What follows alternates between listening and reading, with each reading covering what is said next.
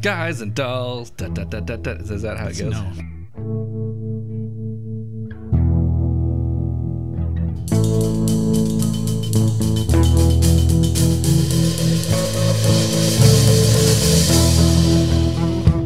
Hey there! Welcome to Motorcycles and Misfits coming at you from the Recycle Garage in sunny Santa Cruz, California. It was a nice one today. Oh yeah. Yeah, a little damp in some spots, but you know, it's it's The sun is we're out. doing it right today. Yeah. And we got lots of sun coming up too. Yeah. oh, Forecast is looking really good. All right, now that the weather's out of the way. Yeah. So what's up, Liza? What's going on with you? hey, let's get to introductions in the train room tonight. Mm-hmm. Hey, everyone, this is Liza. Want to see me spin? Wow, This is my new thing. I just say the first thing that comes to mind. that could be horrible. that could go really. That's really not a wrong. really good idea for you. I don't know. Why don't Why don't you try it, Knock? Oh no no no no no no. Also in the room tonight, we've got Bagel. I like eggs. Is that also uh, That's first thing? that was the first thing that came to mind. okay. All right, let's keep it going. on the classy girl couch tonight, exotic number one. It's Knock. Ah shit, butt, Okay. dick. That's the first thing that came to my mind. CC is going to come. All That's right. All right, so you know what's coming now. right. also classing up the classy girl ch- Mm, couch tonight. right. We've got Gabe. Not wearing pants. Oh boy, is he not? And this is where I get a little worried with this game. also in the train room, we've got Jesse. My cell phone's dead. And you don't you don't have your uh, Perfect. you don't have your bag of tricks with you. I didn't plan on stopping. Oh, Passing through. memento, shall we say? Oh exactly. So, yeah, I think uh, for most people, I think spring has sprung, sprung, Sprung. Yeah. and uh, bikes are being taken out. I'm seeing a lot of like my Facebook friends in different places posting about got my bike all prepped, got it ready to go. Realized my reg was out. It's like uh, Yeah. you know stuff like My that. battery's dead. I, I still haven't seen my. Every year, I, I, I look for my first squid of spring. and I have not yet seen my first squid yet. Really? haven't. What's what's what's the specs on the squid that you're looking for specifically? You generally don't see squids in the winter. Um, Mm-hmm. And then suddenly it's sunny, and then there's you see your first squid. Yeah. Yeah, yeah. Tentacles. Now, you, is this a, a squid like riding or squid uh, sliding down the road? Uh, I, not not crashing, but uh, someone. okay, just someone, checking. or sometimes, sometimes actually, I was up at Alice's one year, and I was just hanging out by the by the restaurant parking lot, right? Mm-hmm. Yeah. And uh, this guy, Oh, that's the worst place to crash. well, this guy cruises past on a sport bike, and he's like, he sees me, and he like goes, Wah! he like makes this weird screaming noise at me as he rides past, What? and I'm like, that was interesting, and he was, you know, like wearing a t-shirt and Is he a fan? flip flops or whatever. No, this is even before I was a famous motorcycle journalist. I'm not- whatever. But uh, and then uh, my buddy and I get on our bikes and we start riding north on on 35, and then we come around a bunch of turns, and then there's the the ambulance and the fire truck, and there's the guy. Oh man. And he Damn. was and he was screaming still, except now because they were like scrubbing gravel out of his wounds. Yeah, Yeah, that sounds about right. Was his name Henry? I don't know. oh man. Shots fired. And he's not here to defend himself. That's his fault. He's running late. That's cold blooded, man. Ah, you know. Which snooze you lose. So um, I went out and did a really cool ride yesterday, mm-hmm. and I'm on the fence how much to divulge. On the one hand, I want to keep it a secret. Oh yeah. on the other hand, it was so much fun. I want to tell everyone, mm-hmm. Mm. and I'm just not sure which to do. Oh, Well- I'll, t- I'll tell you. Yeah, Okay, thank you. Excuse me. So, so Jim and I, we both got these 250 plated dirt bikes. Mm-hmm. And we've been trying to do some urban dirt biking. And there's really less and less places. As we mentioned, there's less and less, like, um, you know, abandoned properties and stuff. Yep. But um, last week, Bagel and I uh, mentioned how we talked about how we did this dirt road up in the Santa Cruz Mountains, yep. Yeah. Summit Road, um, on our not appropriate for dirt bikes. Mm-hmm. Totally not. Including a Best Buy. Yeah. but it was a lot of fun and it made me think, you know, I think there's probably more roads like that. And at first I wanted to go back up and do it again. We had rain forecast on Friday and uh, we wanted to go dirt biking on Saturday. And the last thing I want to do is go down to Hollister when it's just mud. Yeah. But I thought going to the top of the mountain and riding some of these dirt gravel roads, that might be perfect. Yeah. Um, there's like graded fire roads, right? I mean, Mm-hmm. there's some. I mean, there's like entryways through to through, through property where it's kind of like Right. hard packed, like shitty pavement, I guess. So yeah, we headed up into the mountains and we went looking for this road that we found like on a map, sorta. And then there are like there's like a radio tower, and it's like there has to be a way to get to the radio tower, right? Mm-hmm. for sure. stuff like that. And so we headed off and it was funny. Um, we finally hit the dirt portion and we're like, woo, we're doing it. It was, it was, um, it went from drizzling to foggy that was so thick, like what we usually get here in Big Yeah. Area. What time was it in the morning? Uh, it was about 11.30 oh, damn, it was early. and it was Yeah. so thick that um, our w- shields and our glasses and even the inside of my shield were like fogged and just covered in moisture Yeah, Hmm. and then you were riding through a cloud. we were riding through a cloud and then Mm-hmm. you had about 20 feet of visibility the rider in front of you at 25 feet would, would disappear Wow. and we're on the top of a mountain on these roads you don't know what's coming up potholes turns Yeah, car whatever that's like Guy off the with a grid shotgun. shit, right? Like, yeah, And uh, we, we- so we we hit the dirt. And we're like, yeah, we're going. And then we came to like a crossroads, and we're like, well, we think it's this way, and we made a right, and we kept going, and then it ended up onto paved road, and we're like, well, we'll take this, see where it goes, and then it took us right back to where we started. And we're like, what? Whoa! A How did loop? that? We did a loop. how we long didn't know. was the loop? Was it like a five mile loop or something? No, it was Shorter like than that. fifteen minutes or something. Ah, okay. But it's one of those things where you're so disoriented and you think you're heading in one direction, suddenly you end up where you started and you're like, what? Yep. Twilight Zone. It wa yeah, it was pretty funny. So uh, we headed back out and this time made a left and we got we got into the mountains. So the Santa Cruz Mountains uh, run um, a little geography lesson. The fault lines run parallel to the ocean and create these mountains.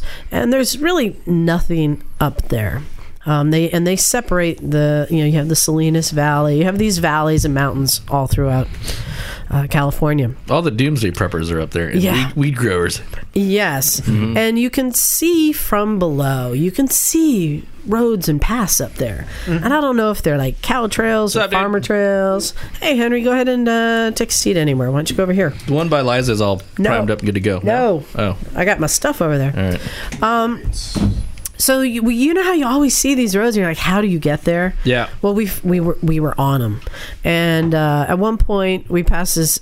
when we did the loop, there was a van with a dog out there that chased us and barking. And then when we did the loop, we're like, "Shit, we got to do it again." And we had to go past the dog again. Uh, it was funny. um, but we were up in the mountains and we had a lot of some people may remember it was just was it last year or two years ago we had the big fires Oh, you probably longer. three years That ago. was- yeah, a little little bit longer than that. Yeah. Which one? Well, there's, Oh, yeah, which there's year? been a lot of fires here Yeah. and we found ourselves up in uh, the, like a fire zone so basically there's no trees there's no nothing you're just on a gravel road in a cloud Mm-hmm. and y- every now and then there would be different path roads that forked off and uh, we were worried that we might get like lost up there but um, you just use the water method right Yeah. if you get lost just head downhill you'll end up somewhere You'll find civilization. yeah, you will. but we were having a really good time ripping it up. Uh, But then you start finding like people living out there in the middle of nowhere, and like, like we found Yeah. like a um, a shack that had like old abandoned cars and a jet ski. and you're on the top of a mountain. There was a big flood. Figure that one out. He's, he's just prepared. Yeah. Out in the desert. There were a lot of signs that said no access or um, uh, residence only or n- no allowance or Mm. About. absolutely do not cross yeah we found a lot of those but there were no actual fences or gates. and I feel like if they really mean it, they'd make a little bit of effort and at least put a chain across or something, right?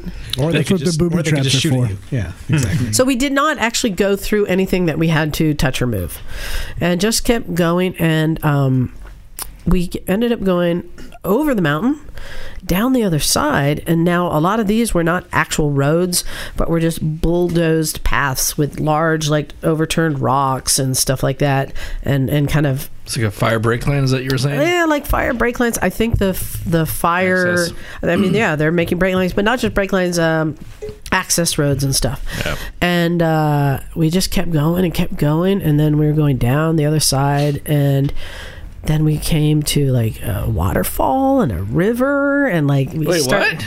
Yeah, it's really cool.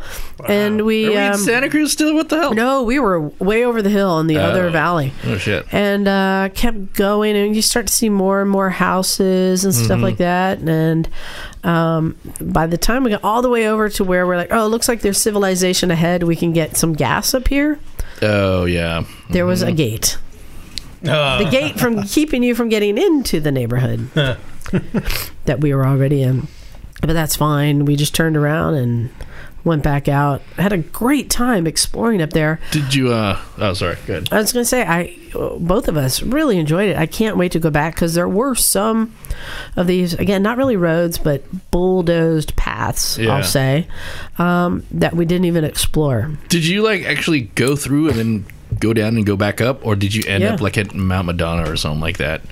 Oh no no no no! We went all the way down into the Oh, shit. valley on the other side. Damn. into a neighborhood. Uh, but yeah, some of the concerns are that there are people with weed farms up there, and um, it's quite uh, removed from civilization. Yeah. It's it's weird because you can see the cities, you can see San Jose, you can see Morgan Hill, you can see Santa Cruz, and you can also get shot by a tweaker. Well, what's what's fun is like uh, going on Google Maps and doing the uh, terrain overlay or whatever, and just seeing all these little cool roads that are. Uh, yeah, you'd imagine are about at least a year old, or even you know earlier than that, or you know later than that.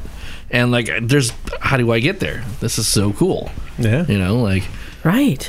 So now we want to go back and like take everyone, but we're afraid that the more people that we take, the more likely uh, these seem it'll like become a problem. Yeah, I- these seem like real shit house roads in the middle of nowhere. and I don't think anyone's going to make the effort to try, especially not on sport bikes. You know, there's crazy, uh, crazy dual sport guys will probably do it for sure. Well, and we felt like we were in the shroud of fog, Mm-hmm. so no one could see us. True.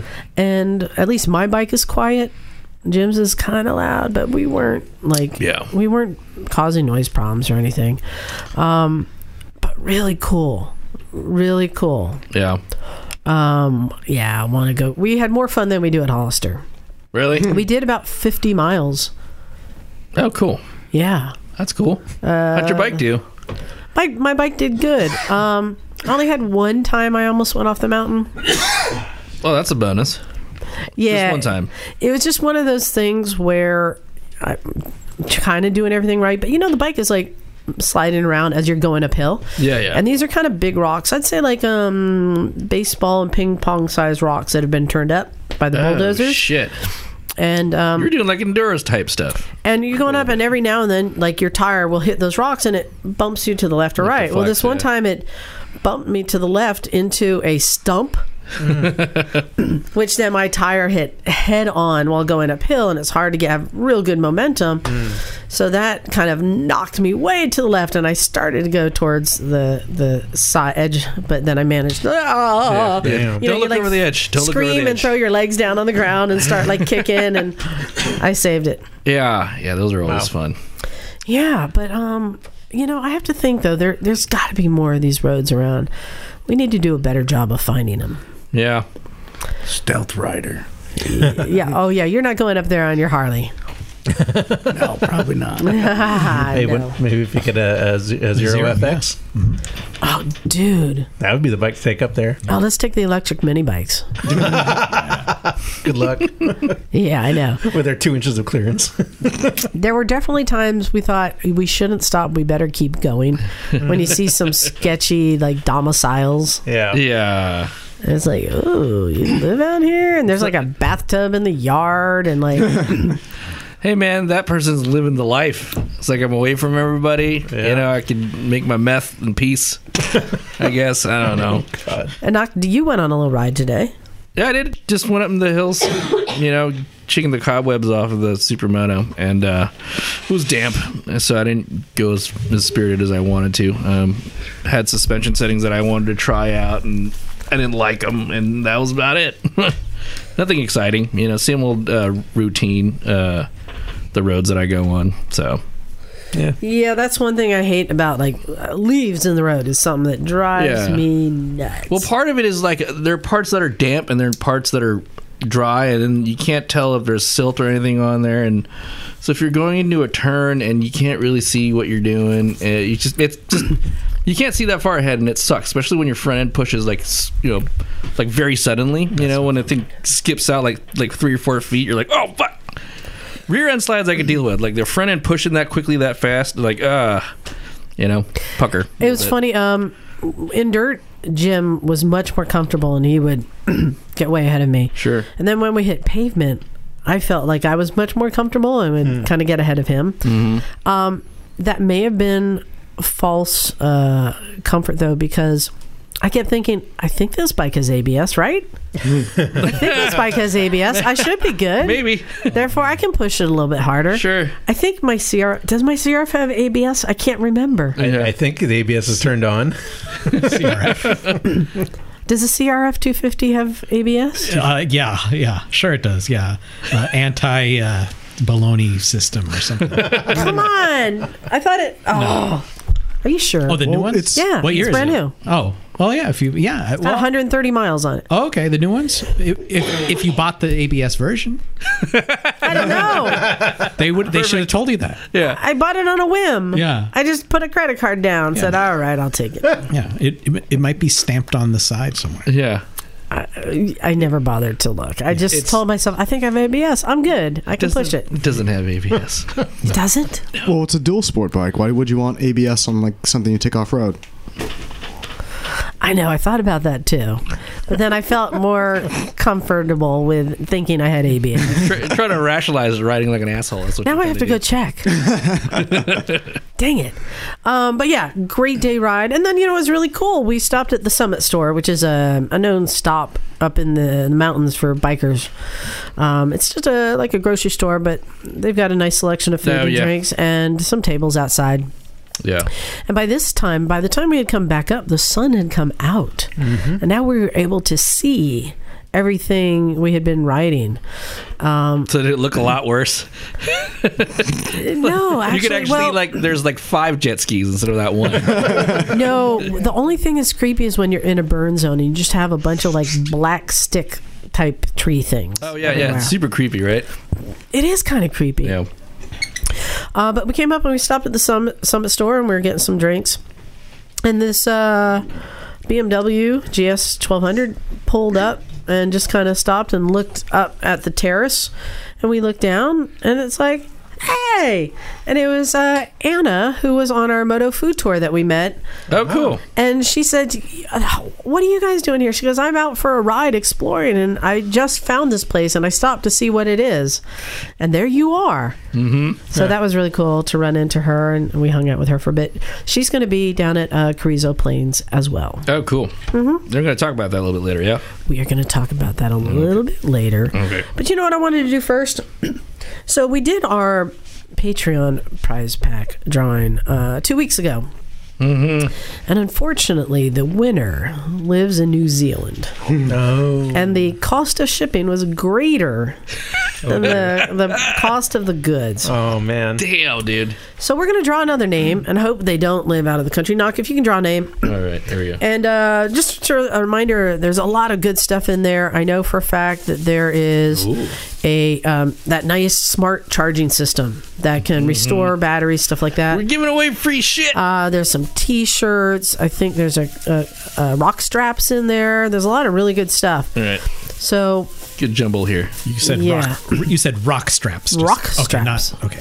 Yeah. what kind of straps did you think I said? jock straps. That'd be a lot cooler if they Okay. were. No, we're not saying what's on the top of our mind. Okay. Oh, that, that- There you it's go. not that part of the show. I know. All right, so who do we have that's going to win the Patreon prize pack? And again, to Yeah. all of our Patreon subscribers at five dollars or more, they're automatically entered in for the drawing. And the winner is Yes. Matt Good. Oh, oh, with an e on the end? No, No, Matt. Good. G O O D. Oh, nice. Is that a All name or right, a I will take sentence? that. Maybe I don't know. Yes, Matt, good. Matt Good. That's what she said. Like, maybe he's missing a comma in there. Well, congratulations, Matt Good, because I'm going to be sending you out a nice prize pack. Yeah, man. Congratulations. Yeah. Very Yeah. good. And uh, so, thank you to our winner um, from two weeks ago, Brett, who said, "You know what? Just pass it on and let Hand you back uh, the let sack." someone else win." All right. So, um, Good sport. I wanted to introduce our guest today because it's a, a new voice here, and with us we've got Gabe Etzhoken. Perfect. Is there? Do you put a, a space in between the There's two? a hyphen. So you have to get it Etzhoken. It's Hoken. Yes. Yeah. Nice. so I met Gabe recently, and it's one of those things where you realize talking to somebody that we've kind of been uh, in each other's orbit, but never aware of e- Hmm. each other, kind of thing. Yeah. And you're doing some writing for Twisted Road has a new blog, That's right. Oh, cool. That's right. and they may or may not be featuring me. may or may not. Depends. So, Wow, that's um, really sly, Liza. See. so we'll see. Well, we'll see. Next week's Let's see if drawing. he can find enough good shit to write. or if he finds all the bad shit to write. so um, we just were chatting, just doing an interview and kind of getting to know each other. And uh, yeah, so I, I found out. You know, as as somebody who's a writer, you know, a motorcycle writer, I started thinking like, is that like is that like the fantasy job that everyone wants? Is it? Is it? you, we think about it. Like we read the magazines, you go, man, that person got hooked up. I Probably can ride get- good. I can ride motorcycles. Probably get all the free stuff. I'm, I assume you get like free bikes from everyone. Well, if if you ask, I mean, if you're a full time, I'm a freelancer. So, but if you're on staff, so here you want a story about that? Yeah. So I got hired at Cycle World magazine as their online editor. This is about ten years ago, and the first night, the first day I was there, like I. I, and it was just like a dream. I'm just like wandering around. And this is when Cycle World had this really cool headquarters building in um, in uh, what's it called down there, Newport Beach Yeah. in Oh, Newport okay. Beach, and they had this building that was that was designed by whoever the by Peterson. Oh. Uh, And they built this headquarters building that was jointly intent. It was intended to jointly be the the road and track upstairs and cycle world downstairs, and it had a wow. custom built garage. As far as I know, it's the only purpose built automotive motorcycle journalism building ever built in the world. Interesting. And it was like custom built from the ground up to be this motorcycle magazine office. so there's like motor oil on tap and Right. everything. hot and cold. You guys have a dyno machine in stroke, there? four stroke oil, whatever you want. Yeah, there was a big garage in there, and a, Cool. and a and a you know, and the and the morgue. You know, not not for dead editors, for for the you know the story morgue, and uh, and then you know files. eh, You know, back in the old days, all the all the content that you would generate, all your notes and drawings and photographs and negatives everything would go into these files after the into these folders after the story was was published after the issue was published and then they'd put it into the morgue so i was just in there like wandering through and like thinking of all my favorite issues and this is also the archives of old cycle magazine Mm. Oh, which was legendary for its good Hmm. writing right and so i went in there and the first place I, I went was not the garage which i'll tell you about in a second but was into the morgue and i made a beeline for i, think- I want to say it's like june or july i think 1996 Hold on. Let's guess if, let's see if we can guess what was on the cover. July July 1990. 1996. Oh, I couldn't- I Hold on. couldn't tell you. A motorcycle? I'm gonna, no, I'm going to say Hayabusa. Oh, I, I, 96? I, I don't Oh. I- you know, actually, I don't know, but I, and I don't even know if I have the year or the issue right. But I I just kind of, but Ah. uh, But I could be right. That it, the the one of the features was Hunter S. Thompson's "Song of the Sausage Creature," Oh, Oh, yeah. and I wanted yeah. to see if Ralph Steadman's original art was in that folder. Ah. man. Nice. It Yeah. wasn't. That folder had been ransacked. Everything was gone. From Oh. No. Some other editor in the last twenty years. Oh, man. Yeah, I know. Do you know Scooter Tramp Scotty? He writes for Easy Rider. He's the only other uh, motorcycle journalist I've heard of. I Like, haven't. uh, yeah, Scott. What's Well- his last name? Do you know Scooter Scamp? I don't, but how come you don't have a cool name like that, Gabe? No, Do you right? need one? I mean, if you're Jewish, you just can't have a cool name. There's nothing. There's you're never going to be like, you know, Slider Meinberg or something like that. Like wow. it just doesn't happen. Yeah. yeah, I guess with Except the name Bagel. like Bagel's kind of a cool name. I already took bagel. yeah, you already got that. oh, that's Jewy enough. Yeah, it's pretty Jewish. All right. Jewy and Chewy. yeah, but um, but the other great part of that job was the um, the garage, and I went into that garage, and on the left side of the garage is a rack. The whole length of the garage, like 30 feet, of riding apparel, all brand new. Oh, shit. Helmets on top of that, boots underneath, baskets of gloves, everything brand new just comes in a truck in boxes every day from the Wow. manufacturers because they So- want their gear Oh, featured in photography. This place. Oh, okay. this I see. Yeah, exists. yeah, yeah, oh my yeah. god. Yeah, yeah, okay. well, yeah. Oh, well, at Cycle World it did. Probably Motorcyclist also. And then the garage at the time I when I went in there, I think I counted forty different test bikes. Wow. And, and then there was a, a board inside the office with the keys. Hmm. So you would just like tell you would just write on the board that you were taking the Hayabusa out or the ZX14R or the whatever, and you would just go take it. And there was a beer, st- uh, uh, a beer st- stocked fridge, and ice cream, and everything. No, else? because David Edwards was the editor in chief, and he's a lovely guy, sweet, wonderful man. However, uh, not a lot of drinking going on there. It was not Probably it was a not good Mad idea. Men. Yeah, probably a probably good idea. a good idea. Yeah, there's no beer in So- the building. Kid in a candy store. What'd you go for? Oh, that First bite. I don't know. I mean, there was there was there were Benelli's. There was a ben, there were the Benelli. The TNT was in there, and uh, and then there were I can't. re- There was a KTM. There was a KTM um, Super Duke that I took home for like six weeks. I had a I had a Versus for a year and a half before someone from Kawasaki called. So I- after they after I got laid off. Like I Ah. still had that bike, and someone from Kawasaki called. They're like, "Hey, can we get our verses back?" And they're like, "What verses? What are you talking about?" They're like, "Oh, you know, we had this versus. You're doing a long term test." They're like, "Oh yeah, I think I put twelve. I think about thirteen thousand miles on that bike." Wow. Um, but Thorough review. yeah, uh, I took a 1098 up the Ortega Highway. Like it was Yeah. great. like Oh, that would be yeah. Mm-hmm. my day. Like I would go in in the morning, and because I didn't really work for the magazine, I worked for the for the online services in New York. So I didn't really have a boss. So I just kind of wander around. It took an hour. It took a year and a half for them to fire me, but that year and a half was great. And I did a lot of work. I wrote a lot of stuff. Some of it's still on the Cycle World site. You could Google it. So, when you are um, on staff, Yeah. you're basically just doing like reviews and stuff like that, right? Well, you know, uh, at Cycle World, I mean, I, I can't speak for other magazines. I can speak for Motorcycle.com that I edited and, and City Bike magazine that I edited also. But like Cycle World, which was a big magazine at the time, was making just huge amounts of money. Um, so, and but y- you know, you'd have an editorial meeting every week, and we and we'd plan content. so this is a dream job. Yeah, yeah. If I had been uh, like a regular like editorial staffer, I would still, I would hopefully still be there. Of course, I had to move to LA. Oh. Yeah. I mean, they wanted me to move to LA. I was I was actually kind of working remotely, um, Right. but I'd go down there like every other week for three days at a time, and I usually take a test bike back and forth. So it was pre- that was it was it was a pretty good gig, but it gets tough, you know, when you're married. And, Yeah. yeah, but still, that I, I'd still be there if I was on the regular editorial staff. They wanted me to do like they wanted me like to be the the content strategist for the for the online content, and this was like stuff I didn't really know anything about. That Yeah. doesn't even sound like riding motorcycles. No, it was not, definitely not. And that's the other. That's so. Can we get into the downside of being a motorcycle journalist? Let's wait. Okay. Because first, I want to go to how does one become a motorcycle journalist? People usually go two routes. They get like an internship or just the the attention of of an editor at a magazine you know, t- like right out of college. Uh, Matthew Miles what joined Cycle World right out of college, um, but I um, I was a racer. I was an AFM racer. And uh, you know, pretty well known, like in the Bay Area motorcycle community, just like a motorcycle guy. And I was working at uh, SF Moto in San Francisco, Mm-hmm.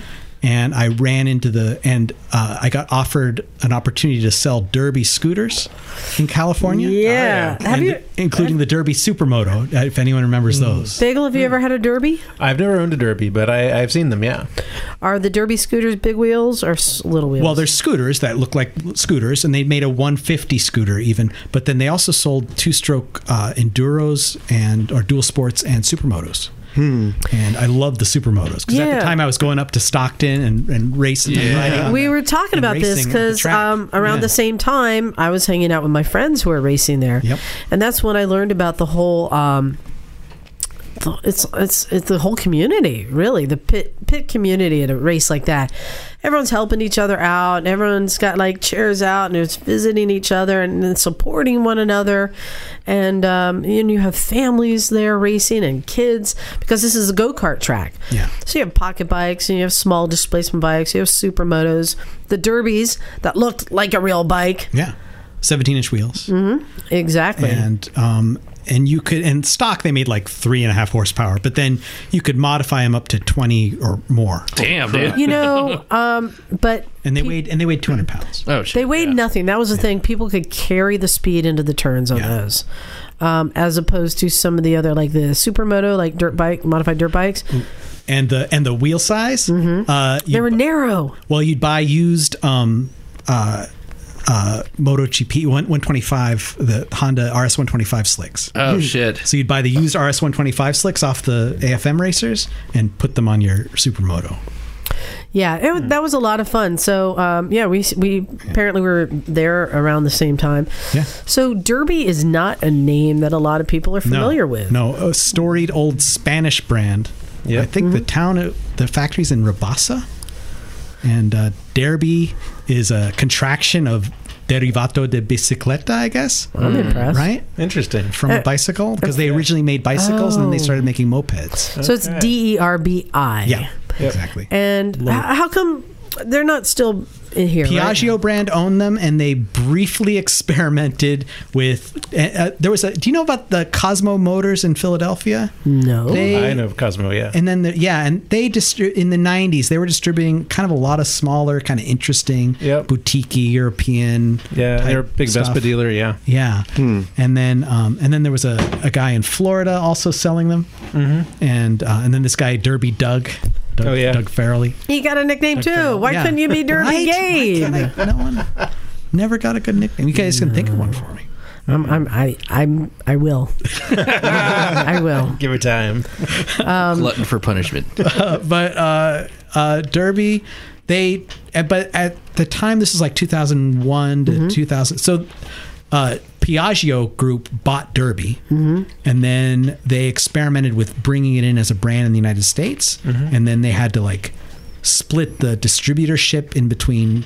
You know, half the country got was Cosmo Motors, and then the other half was Doug, and um, and the brand didn't really catch on and i guess they kind of caught the tail end of the scooter boom Mm. and I think the they lo- gave up the largest displacement was a 250, wasn't it? they as, as far as i know they made a 150 scooter was the biggest and then the 50cc two strokes were as Mm-hmm. Yeah. big as they could bring in Yeah, I don't think they even had anything bigger than 150. they You may be they right. have But- they sold a 650 in europe Right. but this is Right. fair- fairly recently i think it might the mulhassan it's called Is that a scooter or a motorcycle? no it's a 650 motorcycle it's Right, like right. a kind of scrambler kind of thing Right, but one of the things I do remember they brought in was uh, like a little 50cc replica racer. That was Oh yeah, pretty that's cool. the RS50. Yeah. Yeah, yeah. Or no, that's Aprilia's R, XRS50. Well, well, Pretty made one, but I think I think Derby made one too. Is it also called the RS50? Yeah, we sold Well- those two. Well, I don't. That's I- right. I don't remember the name, but yeah, it was a cool little bike. Sa- same motor as the supermoto and the and the dual sport. Hmm. Um, it's a and the motor was designed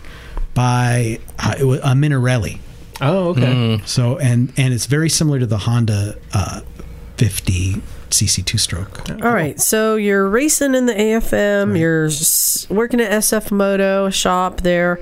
You're selling derby. You're going to the Stockton races. Yeah, and then I uh, How, how do you how do you, how do you get? Oh, we didn't we didn't talk about though what happened before that. Your other career path, well I was in law school, right? right? And yeah, driving a cab through law school and, and doing that. And then I didn't pass the bar twice. So I'm like, okay, it's it's it's not them, it's me. Was so, this was, was this law school thing your parents' idea? No, it was my idea. No. No, I don't yeah. My mom always thought I'd be a writer. Can I tell you that? but can I tell you just the ultimate Jewish mother story? Yeah. This is, so my mom loves like always wanted me to be a writer. Oh, Gabriel. This is my mom. oh, Gabriel, you're such a wonderful writer. right? And uh and um she would always send me clippings from like Newsweek and Time. Oh, look, this is the kind of thing you could write. Yeah. So I finally got a job writing. So I, I was working for motorcycle.com for two years. Then I got hired at Cycle World. Called my, of course, I called my mom because I was still uh, not old enough to realize that there's that I'm never going to get my mom's approval. Sure. What did your mom say when you joined the Marine Corps? Oh, she didn't say anything. She just kind of stared at me for about two minutes. Jewish moms are cool like that, though. Yeah, kind of like let you sort it So out. what did she say when you oh, called her? she said, I said I got I got hired at Cycle World. It's the biggest motorcycle magazine uh, in the world. And she said, "Oh, Gabriel, don't you want to write for Newsweek?" "Wow, Yeah. hey, uh, Electric Terry and Charger are Hey, joining us. Terry. Oh, that's Charger. Hey, come on in. You can take chair number one It's Electric Terry. right there. It is indeed. So Did you see my Did you see my Bolt parked out back? I, I, Oh, you came I in didn't see through- the Bolt, but, oh wait, was the white one? Yeah. yeah Hey, yeah, I did get see on it. mic there, son. Get on mic. Hi, Charger. Oh, I don't know what you guys are talking about, but I got a great story for you whenever there's an opportunity. Okay. hold on. All right, so you get a job with motorcycle.com. You're now a writer, Right. and then you go to Cycle World Then I go from to there. Cycle World. You've made the big time. This is the majors. I felt like I felt like Joe Namath. hey, Charger, Charger. come on. George, come on in. Uh, It's not good for recording. Am I in his seat? Yeah, come on up there, Charger. Uh, that's, there where you she, go. that's where she wants to be. there she That's- goes. So you made it to the to the show, as Yeah. they say, and, and we talked about how you go into the, the garage and there's the Right. gear, and uh, I'm still going to imagine that there's a, a ice cream freezer and everything, right? No, there was a little refrigerator. There was actually like a soda, like you put in a court, like Oh. honor system soda bar. Yeah, but you had to. Mark Cernicky ran that, by the way. So I wanted to talk about what were some of the like the great uh, jobs you're sent out on because this is something I have to imagine when you're reading Psycho World and you see somebody in these like amazing locations like riding through the Alps or Yeah. doing stuff like that. Does that really happen? Yeah, yeah. Well, that's you know that the travel stories for the big magazines almost inevitably those go to freelancers. Um, They're like, I'm on this vacation, or they get offered a vacation, or they're like, they call up Edelweiss and say, Hey, you want a story in Cycle World? I'll pitch it to them. And uh, and and so th- those guys do that. But usually, like the editors at a motorcycle magazine. I mean, this is back in the day. Like now, by the way, now the motorcycle press is totally discombobulated. Like the whole Hmm. the whole industry is kind of collapsing in on itself. Well, Oh, print. I mean, Print and, and the websites too. Yeah. And the websites too. Is Um, the qual- you say the quality is going you- down, or is it shifting? well, differently, uh, not the or- Mm-hmm. quality's about the same as it's always been because it's the same guy is writing it. She, I it's s- a little awkward. I know I spilled some of my burrito in my lap. Yeah, she's cleaning it up for you. Maybe it was an accident. Um, I could, maybe you can partially blame us for this. yeah um, but uh, the y- you know it's there's fewer magazines and Mm-hmm. uh, you know fewer full-time jobs for these guys And more podcasts for doing it for free. that's well, right you know, unfortunately, the whole motorcycle, uh, you know, market in the United States is for some reason on a slight downcline, and I don't know if the uh, the media jobs have any reflection on that. I, I would assume Yeah. so. If there are less people buying motorcycles for whatever reason, there's probably less jobs available. But the ones that you know provide great content, I would I would think have uh, have probably a bigger market share, perhaps. Well, and through social media now, isn't there the potential for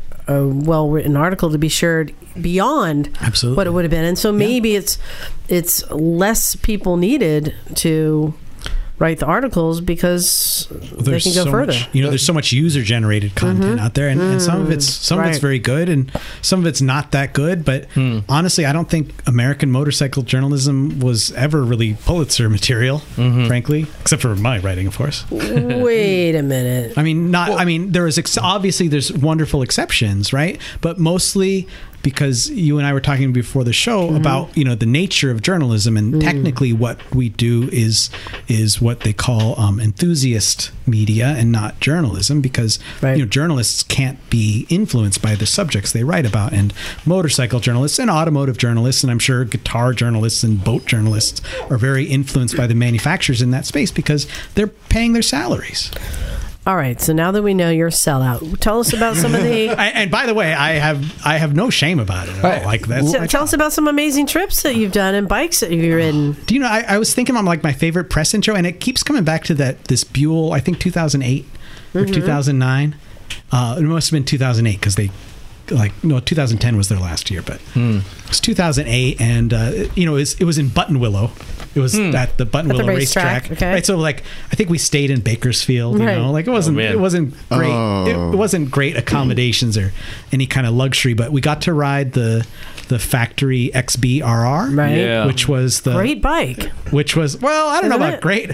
Like I don't know how successful it was because it was Well- pretty fragile, but it was Mm. fast. I, I remember though. Um, I think this is the bike that when they folded, like the the value, the cost was like half of what what it should have been.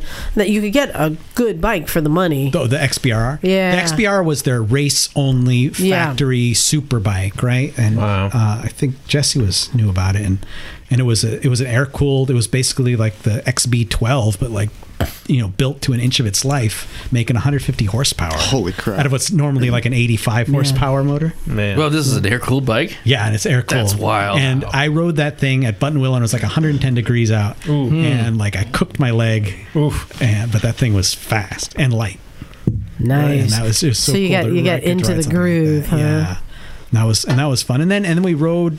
You know, we had like a 300 mile street ride up into the mountains, and like the Buell intros were great because the Harley Davidson PR people that were there, like Paul James, um, and then uh, Eric Buell would be there with us, and he would hang out with us and answer questions. And the nice thing about the motorcycle industry is very has that familial feel Yeah. you know you, you really kind of know everybody and and you know you, you can ask you know it's not like GM or something where there's like this giant building filled with engineers like you're sitting down and Yeah. and eating dinner with the guy that that designed the frame or you know spec'd the engine or All right, but now I want to hear about exotic locations, and you're telling me about Bakersfield. okay well it's it's it's exotic if you know you're from Africa It is the armpit of California. It's true. Uh, I, you know, by uh, a few years ago, I got asked to do uh, the Kawasaki ZX10R. Mm-hmm. That was the new model launch in Kuala Lumpur. What? wow. And that was pretty good. And we rode at Sepang and learned how to pronounce it Sepang. And I got to experience Kuala Lumpur, which, like, who would go there Yeah. otherwise? you Why? know? uh, it's not a big tourist destination. or what are the roads like there? Kuala Lumpur is Malaysia is a very developed country. It's practically first world. I mean, um, I mean, compared to parts some parts of the United States, it's more Right. advanced, right? Like uh, great roads.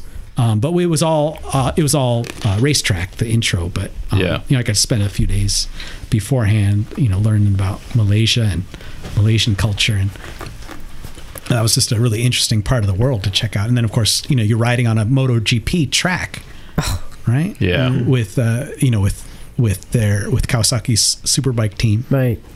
and they're like passing you like you're Liza, before you go to the next question, stuck in first gear. Gabe, I got something great to tell you. Uh, two days ago on, on Facebook, first of all, I see pictures you shared all the time. Right. Two days ago, one of the engineers from Zero, uh, Art Carlson, he shared a great picture of you on a 2013 Zero, a yellow bike. You had a hand in the air. You're doing a burnout. Oh, and holding a a, a, a, a, a, a extension cord. Yeah. yeah, Oh, yes. Yes, you were. That was that was not Yeah. plugged in. Yeah. And I'll tell you, that was uh, that's got to be like six or seven years ago now. And that was, yeah. that photo is still viral. Yeah. That was back in the days of uh, City Bike. Is that right? That yes, I did that for City Bike. Yeah, and by the way, uh, that, a zero is probably the easiest motorcycle to do a burnout. one handed. Yeah, yeah, Like, I'm- yeah. There's no clutch. It's easy. I just to put the front tire against a curb and then. It was it was funny when he sent me a message tonight saying "Oh, I was I'm here doing the podcast because I was like, Gabe, I just saw a great picture of you that got like three thousand likes from uh from another guy just two days ago. Oh, I hope they credited Bob Stockstad. I don't think uh, they did. He'll get all bent out of shape. but uh, no, no, it was it was great. I, I met you. Uh, I met you also about six or seven years That's ago. right. I met you. You were doing your one of your first cross country tours, right? That's that's right. That's right. Yeah, you you. I don't think you've ever met Charger in haven't. person, but we we talk often on on the phone and everything else. I think we talked about what two or three months ago. I guess we, we talked about the Harley Livewire. That's right. And boy, did I get in trouble with Harley Davidson for writing that story. I I, know, oh, I told you some stuff I probably shouldn't have told you too. left. I left a lot of your analysis out of the article. I, I Good. apologize. The main reason I left your your analysis out of the Are article, you saying your analysis or your not your analysis, Okay. your your space analysis and your analysis? Because I, I can I can understand why you want to leave his urine analysis out of it's it. true. Gabe, Gabe gave me a call one day, and I said, "Gabe, I can talk to you now, or I can talk to you later. I just want to let you know, I'm about four beers into a six pack, so I don't know wh- whether you want me to." And I'm call- like, that's you. j- You know, nev- never say that to a journalist. That's like catnip. We're like, oh, you're drunk. Oh, this is great. Well, tell me how you really feel. There's no filters. It's great. Nice. Yeah, It was so- great. It was a great so- interview, but I, I I'm ashamed to admit that I accidentally deleted my audio file of our interview. Oh, no, you didn't. so I Okay. didn't have any. of your- But you you might actually be relieved to hear that. Oh, probably yes. That's true. no, it was a great. It was a great chat. and I'm I'm so glad you're here tonight. Yeah, for sure. It was nice to see you. So back to our exotic locations. I have to wonder the wonder though with some of the big manufacturers like Ducati, BMW. Have you gotten some free trips from them? Oh yeah. Oh, BMW treats you right. Yeah. they- Oh, okay, good to hear. They always fly you business class. They're like, oh, No shit. Yeah. That's awesome. If you do not want your tire, then you get to the, to, to the event. So they take care of you, man. Oh, business class is the. I'd never flown. I, I that was the first and only time I've ever flown business class. It's the shit. Hmm. It's the shit. You don't want to get off the plane. They're like, it's time to get off the plane. You're like, oh, but I still have another movie and uh, and the lobster. So what did you get to Leg ride? room. That was for um, just going to a rally in Garmisch Uh, Partenkirchen. Partenkirchen. Thank you. Yep.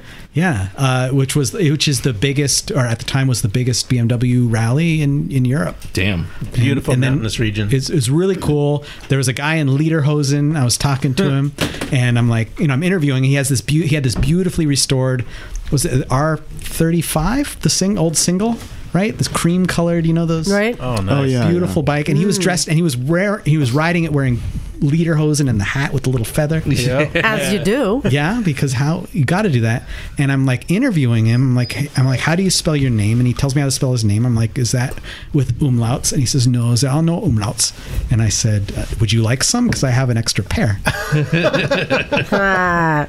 and uh, Ducati. uh, oh Didn't you uh, do a Ducati? oh yeah i just got back from spain Oh. That was my first overseas Ducati press event. Uh, usually, the Ducati events are so awesome that they usually, you know, I'm a freelancer, so and when I was and when I was on staff, I was usually kind of B list. Or when I was at motorcycle.com, motorcycle.com wasn't a big deal. So, oh, I remember now. I didn't do a, a Ducati event with motorcycle.com because we were beefing with them because uh, they had done a multi bike shootout and they crashed the 999 that they had. Ooh. Right? And, um, and Ducati, instead of like most manufacturers, like you work something out, right? Like, we're really sorry we wrecked your bike. Like, uh, can we have another one? But usually you work something out. Like the, they're like, it's okay, you know. We we you know, we make these. So and you like the Japanese We'll make factories another one. the Japanese factories, a lot of the press bikes that they loan out, or the, especially for uh, like comparison tests, they just crush them anyway because they don't Ah, have serial numbers. what? Yeah, Oh wow. yeah, they don't have serial numbers. They just put them in the dumpster behind. So, the, so you know the zero uh, Huh. the zero uh, marketing bikes they don't have do they do technical with them? serial numbers either Yeah. but they don't make a lot of them Yeah. so they usually like ride them they let the press ride them then they turn them into cov bikes and then they eventually do destroy them, but they don't do it right away because they don't have the money to just do that. Yeah, well, Yeah. Yeah. apparently they do. Right. So, So, oh, um, so, any, so we wrecked that bike. Yeah. And Ducati just mailed us a bill for nineteen thousand dollars. So it was more than Ah, damn. it was more than the cost of the bike. They they were like, this is this is parts and labor for the bike you wrecked, and What? And we were like, yeah, okay, we'll get right to it. Well, 'cause- wait. With motorcycle journalism, if you wreck a bike, Yeah. th- there's insurance to cover that. You don't you don't get billed for that, do you? Well, Apparently there the isn't. magazine doesn't usually have insurance. No. no, you work something out with the manufacturer. Like the manufacturer, Okay. look, if a manufacturer like, oh, this is our only bike, like don't lend that out for a Right. for Right, a right, right. multi-bike shootout at the racetrack. Like Right. someone's gonna crash. Do you you, you know a journalist uh, out of Australia, Laws Blaine? I don't know. Okay, all right. Maybe. Laws, Laws has been here before Okay, too. Yeah. yeah, Law, Laws had an incident with a car Right. and that got him Yeah. in trouble, but but it's all been settled now. But uh, but I understand what you're saying because they tried to throw stuff back on him too. Yeah. If you're interested, look up New Atlas and Laws, and you'll figure it out. All right, But, let's um, go back. But for three years, Ducati wouldn't lend mo- Oh. motorcycle.com any bikes or let us go to any press launches. What? Yeah, They Put on That- or blacklist, didn't, huh? didn't invite us to any. Yeah, yeah. Wow. Honda. Wait, did you Honda guys- shut us out. did the too, bill get briefly. paid? No. Oh, that's no, why. because Okay. then a new a new regimen came in at Ducati North America, and they're like, Yeah. "Eh, "This is bullshit," and they Yeah. hooked us up. So then we worked it out, and I think they might have like comped them like five thousand dollars in advertising or Well, something like that. What ye- what years were you at uh, motorcycle.com? Oh five to oh seven. If I- So you were there with uh, like Kevin Duke and Troy Sheehan. Kevin and- Kevin took took my seat. Kevin took your seat. Kevin came from Motorcycle USA. Okay. Okay. You were, this is uh, the peak of like crazy sport bike stuff. huh? You remember a guy named Yeah. like uh, Evans Bransfield, I think. Evans Rosfield's my boss at Motorcycle.com. Oh no way. Okay, So I have sweet. to say nice things about him. Yeah, no. Listen, But I he's, know all these he's guys. actually Evans. Evans is the sweetest man. Oh, one of yeah. the sweetest people I've ever met. Such a kind guy, I- and, I, and I really mean that. I am trying my best Yeah. to lead you down the Okay. path I'm sorry. to the story I will come. about the Diaval okay. that you recently rode. Yeah. Yeah. They, so, So Ducati the- sent me to Spain. It was my second, only my second overseas press launch that I've out of like a hundred and something press launches I've been on. And the Diaval, uh, uh, uh, it's been out what like five years, and now Ten. they've re- ten, it's ten, 10. already. Yeah, I went to the first Wow. Diava launch. I went to the first Diava launch in it, it was, but the USA launch they did it like separately, years. and that was in 2010. And then they redid it. Do you know what the different the changes were? Um, You they should know. Uh, they read it. Oh yeah, yeah, yeah, yeah. Yeah, let's they hear took it. the motor. So about four years ago, they revamped. They introduced an extra, uh, uh, kind of a, a midterm model. Is that do you say that? In, Okay. Mm-hmm. What is that? Uh, called the X Diavel. That was more. That was more of a cruiser direction, Mm-hmm. and they uh, had forward mount pegs, little lower seat. Um, different frame, and then they used the 1260 motor from the um, Multistrada, the new ec- the right the new one, Mm. Yep. and um, with the uh, variable val- valve trim. What do they call it? Ducati variable timing. Yeah. And um, and then for 2019, they just kind of standardized it by eliminating the X Diavel and um, and redoing the frame. I think it's like eight, sef- 70, 80% brand new. You can check out my article at motorcycle.com. There we go. Yeah. and what'd you think of it?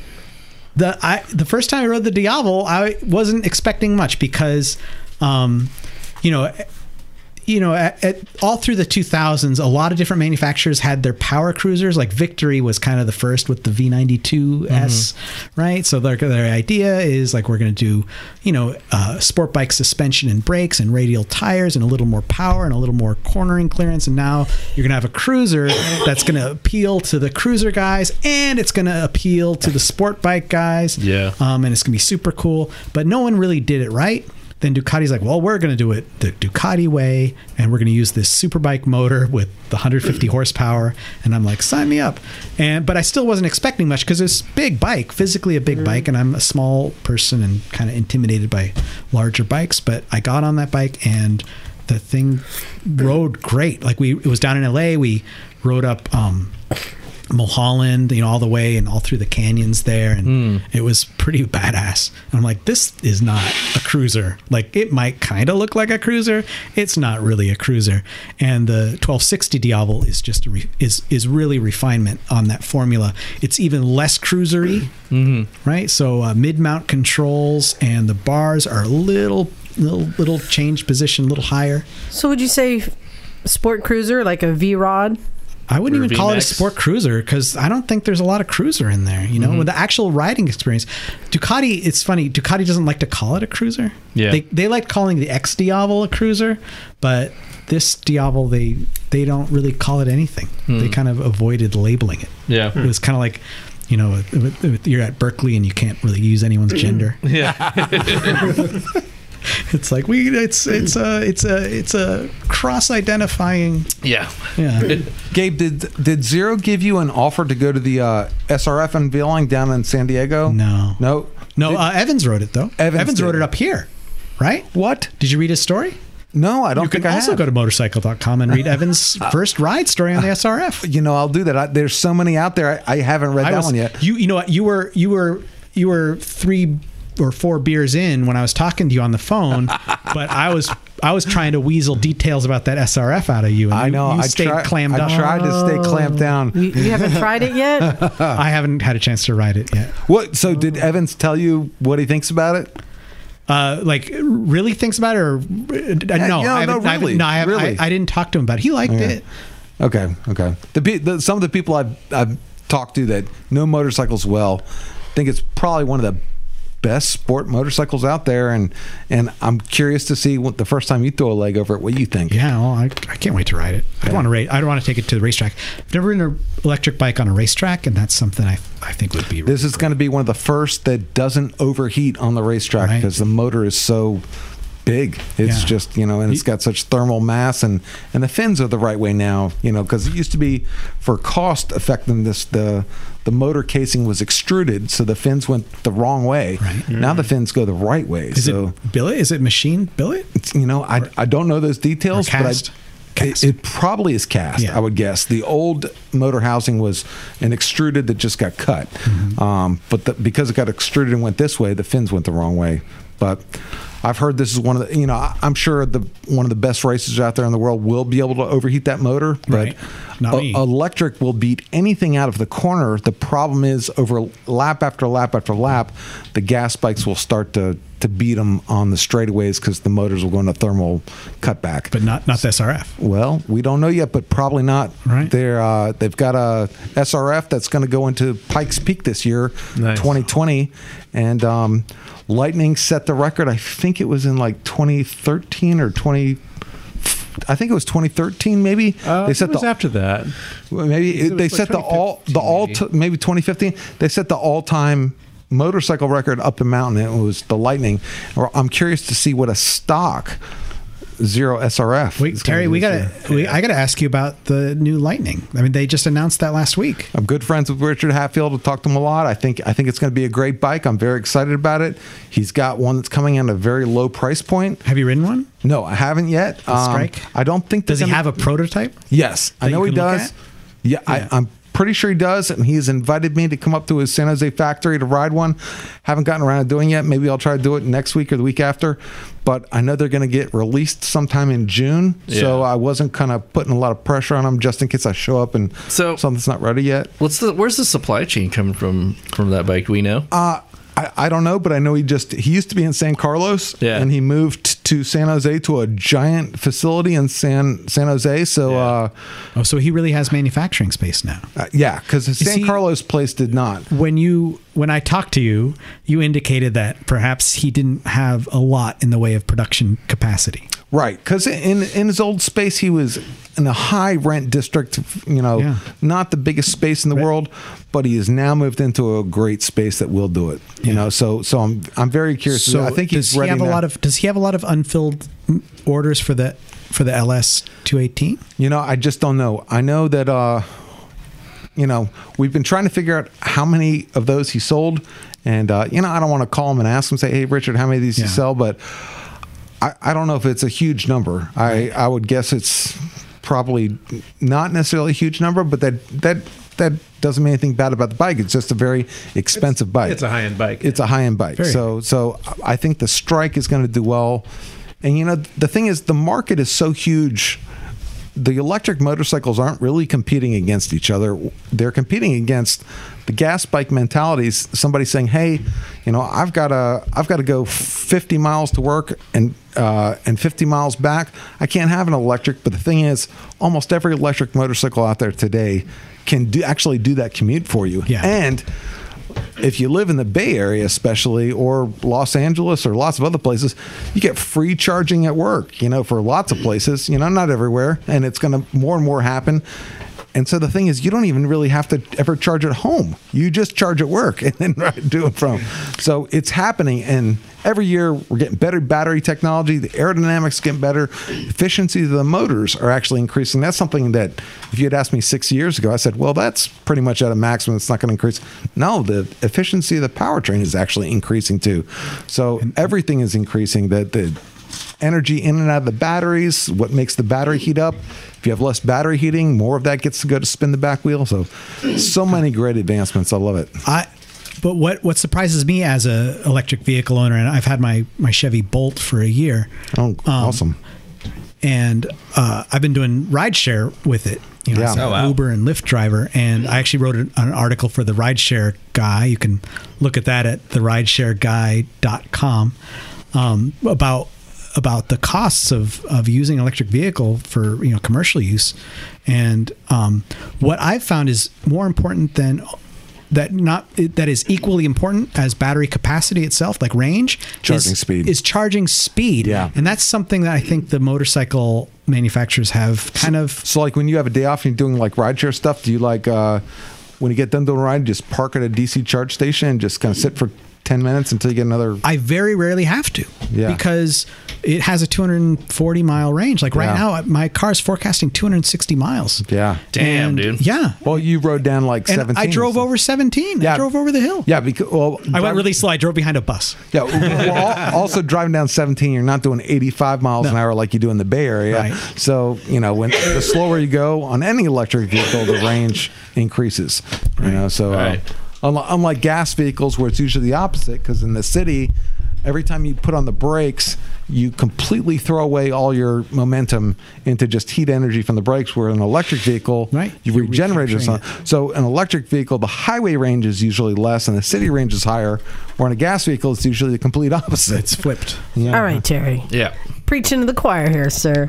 Well, you, but lo- not- you love it every chance you, can. You, know it every but chance you can. Not all the listeners know it, so I felt the need to, to you know, recite this. What, what's your take on electric motorcycles, Oh, it's- Jesse? You're asking Jesse, the Harley rider. yeah. You know, like you guys mentioned- you No, no, seriously, you mentioned The new electric Harley bike. Now that's going to be super Livewire. valuable. That first year production Harley electric bike. When you say super valuable, are you mean with lot with good batteries or dead batteries? But just having that bike, possessing that bike, even if you don't ride it, being the first year manufactured and distributed, I disagree. Will be a variable. I disagree. Well, Li- Liza, the one thing I agree with Iman is if you go forward 40 years, when Yeah. people look back, Yeah. the years like 2018, 2019, 2020, they are going to stick out. we live in as far very as- interesting no, um, times. for Jesse. sure. Just so you know, I only disagree because electric vehicles are disposable, and when the batteries are dead, it's get- not going to have a value. it's wait, not wait, like wait, Let's get point. new Hang on, batteries. wait. I that think this is- now. This is, almost a, a technical question here. Yeah. What, what do you what do you think of that, Terry? Well, Well, the battery tech is going to continue to get better and better. The, Sure. It's going to the bike will be obsolete It's eventually. all electrons, Oh, Well, isn't but it? why I can't mean, you? Why shit. can't you? Uh, like, I- I agree with- wait, wait a minute. You're you Gay you wed- are a person with a 1978 XS750. Seventy nine. 79 XS750, Right. but not obsolete. because you did what to it? I put another front end on it. You put an R1 front end But it on doesn't it, matter. But those- radial you- tires. I don't have to. You can could take a do that- classic bike So and you as- still ride it down the street. so, Gabe, I you're, know gonna- you're, you're not going to take a classic electric bike I know, and I ride know it where down you're, the street. I know where Why you're going not? with this. Still a Harley. If you have if you have a can. 2011 Nissan Leaf Mm-hmm. and you drive it, and the battery now has half the capacity that it did. And those are the the low end ones. Most of them still have like 70 percent. I don't think there's any point in replacing that battery. I think just sell that thing as a Sure. four thousand dollar or three thousand dollar used car, and let somebody that only needs a forty or fifty mile range buy that car for four thousand dollars and use it. I think I think at least right now it makes more sense to just buy the new vehicle Of course. because battery technology is moving so fast.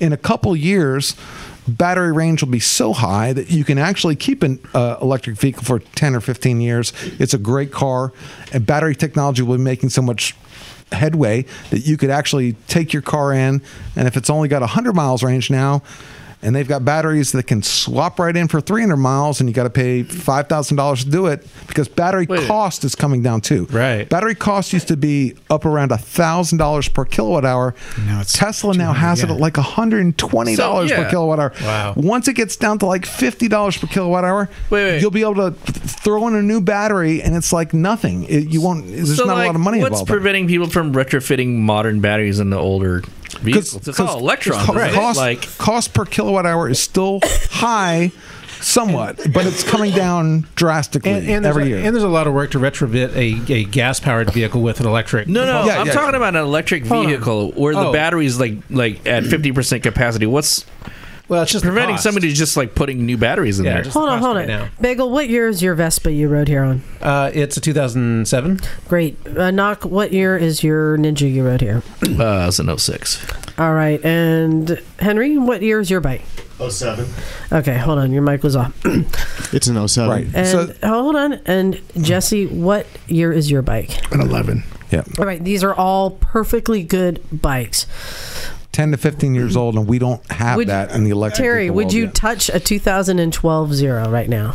I used to ride one 78,000 miles, but no, I wouldn't. So that's kind of my point. Yeah. Well, is that a 2012 has become obsolete? This is Oh, all- Whoa, whoa, whoa, whoa, whoa! whoa I know, I know. That's why we're, we're kind of educating him because he said it would be a collectible. I'm like, what's Well, going to well, be a hold on. collectible doorstop? Hold on a second. The technology in motorcycles and internal combustion engines generally are already more mature than electric uh, electric bikes. Right, but the they still powertrains, function. the Well, powertrains on electric vehicles has progressed so quickly. Right. When you go back even six years on electric f- motorcycle, the technology is so old. Replacing the battery gives you not better worth it. battery capacity, but everything else is still old technology. Right. So we're getting to a point where it will start to flatten out. But if you got to think about it, electric vehicles really started in like like the mid 2000s and really didn't start going until 2010 Yeah. and then you had this skyrocket in technology where it's it ramped up and now it's starting to curve off where we're at sort of the inflection point where it's going to start to flatten out and So- so a vehicle you buy today will make sense in 10 years to replace the battery What I'm saying is, there's going to be parity in terms of like upgradable technology as far as like uh, uh, when. As far as uh, electric vehicles, I mean, like, uh, cars te- are relatively mature for th- what they are. right now. Tesla just announced a couple weeks ago they're switching from the AC induction motor to a permanent magnet reluctance motor. Yeah. Hmm. And this is a huge step for Tesla. Yeah. Tesla's put out over a million cars already, but this is a big step because it's an increase in efficiency. 20 years from now, when you look back, you're not going to want to get anything 2018 or older because you're like, oh, that was the old, you know, series wound motor that was less efficient. Sure. The the, the the increases in efficiency are happening quite quickly, but they're ramping up. For zero, you go back in the day, you had a permanent magnet, you know, series motor, and now it's AC induction. Mm-hmm. You know, it's been AC induction for a while. You wouldn't want one of those older technologies. Well, can I can I jump in for a minute Okay, go there? ahead. Because I, I think Jesse does have a point though. Because when when you look at, at other electric vehicles like like Zeros or Nissan Leafs, these were these were the first electric vehicles to come out. Um, the technology was was not very advanced. Even it was even- testing the market. Right, and even just just the basic functionality, especially on, you know in the early zeros. I mean, it was very basic. So Right. so they're not um, uh, how to They say- weren't refined. right. They were not they're not very, very refined refined bikes or or very um, you know uh, highly developed. Right. But when when Harley's Livewire comes out, that that marks a sea change in the company's history, Correct, and yeah. that is that is a huge moment. Um, they're also going to be very expensive. They who knows how many they're actually going to build the first year. So so there's going to be a, a small number that are fairly limited and and not very accessible to a lot of people. So those bikes probably will be worth a lot of money someday. Right, as collector as, item, as that's collector right. items, If I had as his 26,000, historical I would pieces. buy one. Right, as a historical piece, they may not be functional unless you do a lot of work to you know put new Right. batteries in them and stuff. But that will, some, I bet you anything somebody will do that. that, that was that was my point. That Yeah. at some point you're going to be able to buy really inexpensive r- batteries that'll like extend the range and That's right. practicality of these. Maybe kind of in what will be considered antique. That was that was no dig Thanks. at Harley Davidson or the Live Wire. Yeah. It's just electric technology. No, I'll tell you on the But- east on the East Coast, if you go to a Hooters on an average bike night, if you showed up on a live wire, you are the king right now. And, and Liza, I guarantee you, in, in 2040, there will be hipsters who are going to be rebuilding, you know, 2012 zero zero then S's. Terry will be like, "I was into these before anyone." Right. Exactly. Yep. Yeah. Did you guys hear about the hipster that burned his mouth? what? Yeah, Yes. he drank coffee before it was cool. Oh yeah, oh yeah, yeah. Are you, are you a dad? Dad Well, jokes. uh, I didn't. jokes. But you know, I was making the same jokes before. It was- So I'm I'm curious. Um, are there any bikes that you've ever had to review that were maybe l- lemons? Oh, yeah. like oh yeah. Oh, Yosung. That's, Oh, the Yo- Hyosung. Yosung jumps to mind. how do you say it? Yosung? I said Hyosung. Yo, well, Koreans say Yosung. but Okay. You you can say however you want. Um, yeah, they were that mine. was a I- I think the way- debacle, wasn't it? Uh, I mean, when it comes to Yosung, I think the Yosung people would, as long as you're saying Yosung, they don't care how you pronounce But it. they've been making bikes for a long time and are Yeah. still making bikes. Yet Yeah, since the everything 80s. they sent us was crap. They're uh, they didn't understand the market and they didn't. It's a weird company. So, um, are you guys? Is everyone in the room here familiar with the, the Hyosung? mm-hmm. So. SV2 650 caught a copy, right? Is what you're yeah, talking so they made Although- a bike that was basically like an SV650 copy, and they had a cruiser. They had like one of everything. I you know I, I reviewed that S that the Yosung GT650. Uh, w- that was one of my first stories from motorcycle.com and I compared it to an SV650 and I got to say uh, you put the two motors side by side they really don't share anything. It had a lot of potential because these were they came in and these were thousands of dollars less than the Japanese counterparts. were. But what happened is they had no support, and they I don't think they were made as well. They were heavy. They're he- yeah, but they were affordable, so you gave something up for price. Um, not many around today. Um, Do you know why? Because the it, the maintenance requirements on those bikes are actually pretty extreme. Oh, wow. Uh, not easy to maintain. Uh, very short valve check intervals on that motor. Um, that was something I remember, and I I think the owner's manual says something like a thousand miles. Uh, Wow. Oh, man. Yeah, and I'm like, really? And they're like, oh well, you know, that's not for the U.S. market. And like, you shouldn't do it that often. I'm like, well, how often? And they're like, oh, I don't know. like, they Wow, weekend riding, you got to redo the valve. Yeah, so it's crazy. as we already established, though you're a sellout. So h- did you Yes. put a positive spin on it, Well, I was, or do you say I this was- bike is shit? I was taught to work to work to you know like the song says accentuate the positive. You you talk about what you liked about the bike, and Mm-hmm. then towards the end of the story, which no one reads anyway, um, you, you Ah. talk about I always, the I things always like, read every story all the way through. yeah, you know, like this bike overall, this bike was pretty good. It looks great and has great performance. Of course, the it threw a rod towards the end of our test, but it was covered under warranty, so it's okay.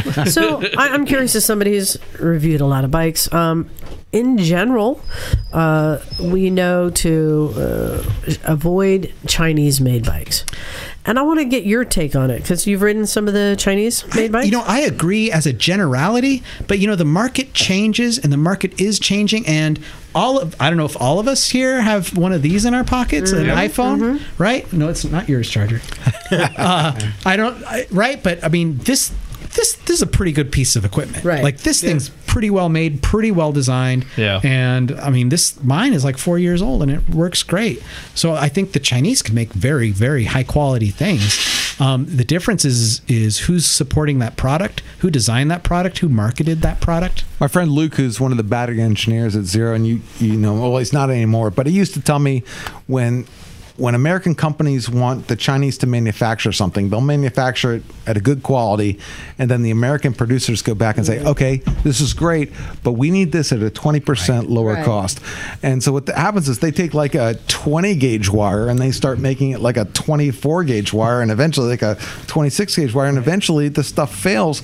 But it's not because they wanted to design it bad. It's because the American manufacturers keep saying, "How can you reduce this cost more? How can you reduce this cost more?" So, Well, you I know. think there's also some cynicism on part of, of Chinese companies. Have there been any Chinese made bikes that you've liked? Um, well, yeah. How about the BMW G650, the Oh, single? Well, yeah. Right? Okay. Um, and and I gotta say the the stuff that comes out of Taiwan as opposed to mainland China, e- or or the stuff that comes out of mainland China through Taiwanese companies is really high quality. Yeah. and is uh, like uh, Kimco's for instance. Yeah. Yep. those are those are Chinese made and probably at this point mostly mainland Chinese componentry, and th- that's a very durable, high quality, well engineered, you know, well designed product. And you're going to be reviewing soon another bike. Yeah, genuine. Yeah. uh, Ah, yes. wants me to ride the uh, new genuine uh, G400C, Mm-hmm. and this is a really cool bike. You should Google it right now. Mm-hmm. Yeah. Yeah. Um, it- it's a great looking bike. Um, it's a so China the uh, the Chinese company that genuine is uh, make that is making this bike for genuine.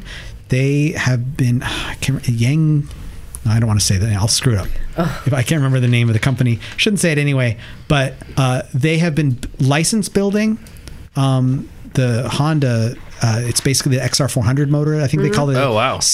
CB400SS Wow. maybe Okay. uh, overseas. Yeah, Phil and the guys are loving these bikes. He's selling them. Pretty cool. So what you get is like this classic kind of 60s, 70s 400cc single. It's about 27 horsepower, 22 or 23 foot pounds of torque. Thing weighs 350 pounds. Steel fenders, steel side covers. Like it looks really cool. Aluminum wheels, uh, spokes. Um, I mean, it looks it looks the business. And is it is it fuel injected? and it's fuel injected. They've got the Delphi fuel injection. They made it, Yeah. uh, genuine makes a big deal out of that because Yeah. it Electron- used to be uh, different. Uh, it used to be Siemens. It didn't Ah, work okay. out as well. Yeah. and I think because people would just giggle too much when they heard the name of the company. um, I'm I'm I'm glad I'm hoping that this is one of the breakthrough bikes. I think everyone can agree. We For all genuine? say don't buy Chinese, but we're all waiting for the ones to get it right. Because now we're looking at a whole new price point. I, I think people might be surprised that they've.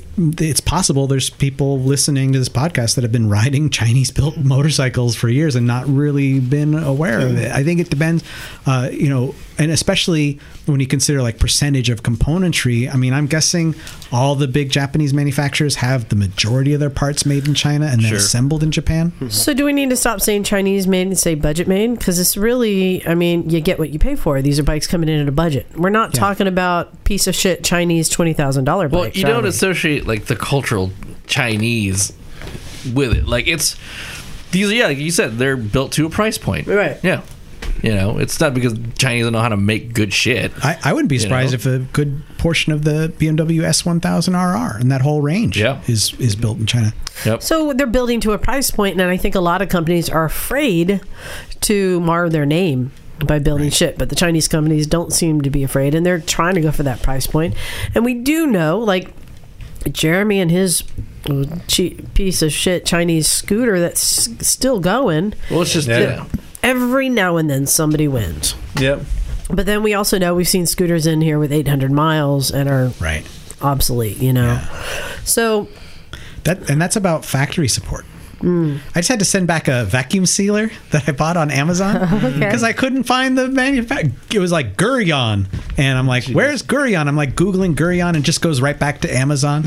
you know, like there is no Gurion. Yeah. It's just someone bringing in these, you know, they're like, give me, I need 10 containers of vacuum sealers. Yeah. And there's no, Yeah. and you know, what little tab broke and it was out of warranty, but it was actually still in warranty, but there's no one to contact. Wow. So that I think that's the same with a lot of these scooters. Like these Chinese-made scooters got this reputation for unreliability in the uh, during that scooter boom in the early 2000s, where guys Yeah. were just importing s- containers. They'd import 10 containers of scooters. They'd sell them on eBay for like 350 dollars shipped. Right? And, and if ten percent of it broke, nobody cared because you're buying Well, them so cheap. it, yeah, it was a lot more than ten percent though, because it, it wasn't. It wasn't just that there wasn't support there for them. Like the the metal the, the metallurgy they used was was horrible in a lot of cases. Like you would have you know like axle bolt sh- uh, or a- axle uh, axle shearing and stuff like that. Yeah, one of, the, one of these bags, I, said, I looked at the sticker on the side, it said uh, co- component origins 10% fried ramen noodles.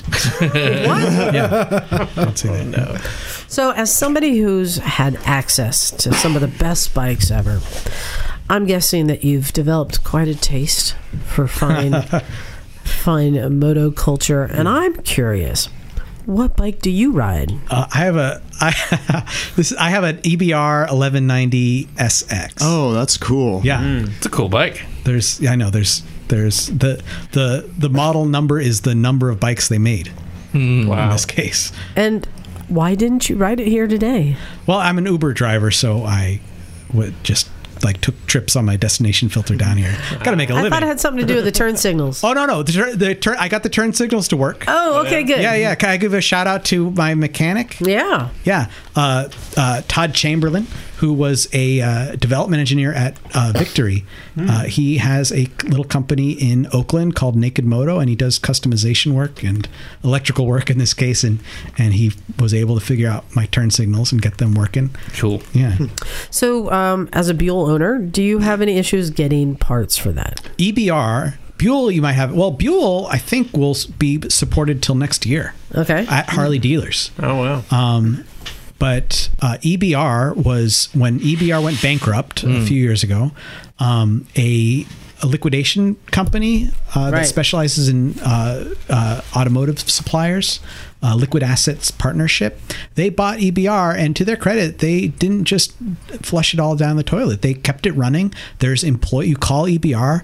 And uh, and a very nice lady named Kim answers the phone, and she takes your parts orders, and then you know a week later you get a box from EBR, and and you got your parts.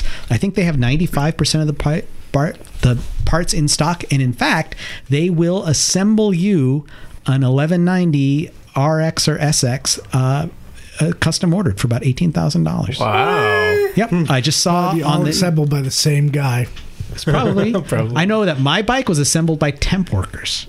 Wow. Yes, I was told that by a e- former EBR um, engineer. Oh my god. Uh. I think assembled by temp workers on a Friday afternoon is probably the worst.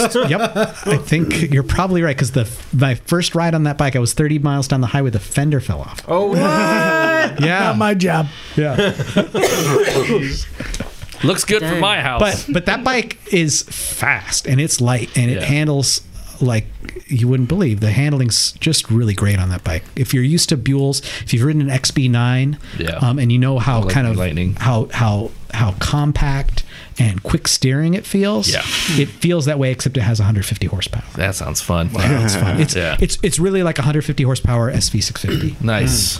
Mm. wow. Yeah, but I'm So- just well, I'm just waiting for it to explode. One more one more question for you. It's the question. Yeah, And again, we're going back to this fine taste you've developed. yeah. I'm wondering what is your up the butt bike?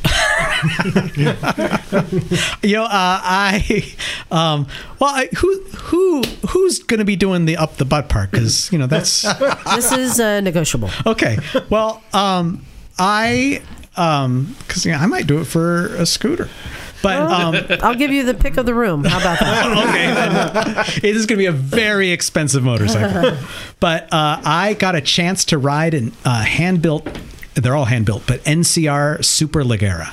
Oh, this did- is about oh, ten years ago. Those, those Yeah, guys make some sweet. Yeah, bikes. the owner lives in Sonoma, and he was down. I do the Sunday morning ride in West Marin, Mm-hmm. and he was down there, and I'm like, I've read about this bike. This is amazing. He says, Do you want to ride it? And I'm like, Yeah. and uh, you know, when someone hands you a hundred fifty thousand dollar hand built, unreplaceable, incredibly beautiful motorcycle, I guess I uh, should describe what it what's- is, right? Yeah, what's the platform on that NCR? The, well, they they took the cases from uh, air cooled, you know, two valve uh, 900 motor. Oh shit! Or, I'm sorry, yeah. one one uh, 1100 motor, Okay.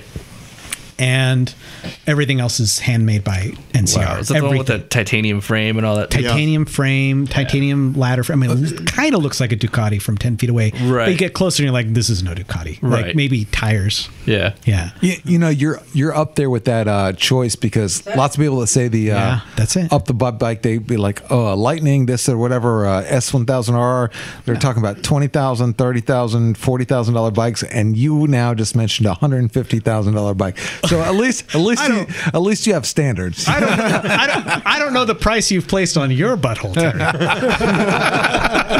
but I could buy a salvage title S1000R for about four thousand dollars. I've I've not seen that bike. It's a hundred and fifty thousand dollar supermoto. Yep.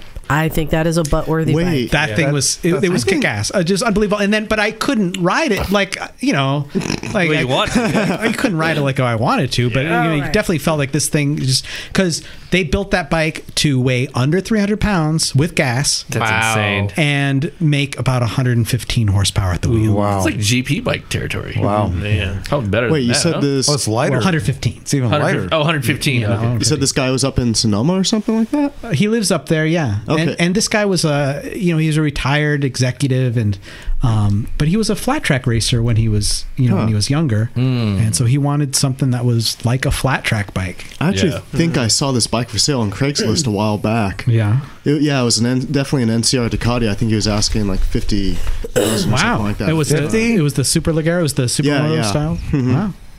Wow. it, it was a knockoff from Nigeria don't buy it it was only Yeah. right. It was twenty five hundred dollars, but I'm gonna mail you I'm gonna send you a money order for five thousand. You send me Yeah, back the yeah. change. $150,000 and then I'll ship bike. you the bike. So for people who want to follow you, Oh yeah. how do they read some of your articles? Uh, well, you can catch me on Twitter at, at E getshokin, G E T S H O K I N. Mm-hmm. Uh, I tweet out whenever I, uh, whenever something comes Oh, Get out. Token. Yeah. Oh, we can Clever, get huh? we can get to a nickname with that. Okay. Get Can we- smoking. How about get smoking? Can we call you Hulk Hogan? Hulk, if you want. It doesn't make any sense. Come on, that one Yeah. worked, right? Oh, oh, oh, hold on, Liza. How long you been following Gabe for? Uh, week or two, maybe. So, so I've been following Gabe for for seven years Oh, now. you're so kind. Well, well, yeah, because you used to used to run City Bike, Right. Yeah. Like, like I, th- Yeah. I think City Bike didn't get delivered too well in Santa Cruz. I don't know if it did. I We know- did. We brought it down here. We brought Yeah, it to was it uh, the Moore and yeah. Sons? Yeah, Hmm. to Moore and Sons and yeah, a couple places. So, so you didn't. What's you the didn't, gear shop down you there? didn't. They were- um, I know what you're talking about. I can't remember the name. Oh, We You- All Ride. Uh, You didn't. Yeah, We Yes, All Ride, yeah. Yes. There we go. Yeah. You, you didn't start City Bike, did no, you? no. Uh, uh, Brian Halton did in 1984. Okay, and you Damn. you And I took bought it over from, well, uh, my partner and I bought it from him. in in like what 2010. 2010, yeah. 2010 and then you ran it until 2014 or 2015 Till 2014, yeah. 2014 and so you guys delivered to like what 400 locations or something like that Uh, like 100 and over 200. okay okay Over okay 200. i know you delivered to zero a couple places in scotts valley but Yeah, we you, would- th- you think the the print market just sort of fell on its butt the last couple of years You know, we we we actually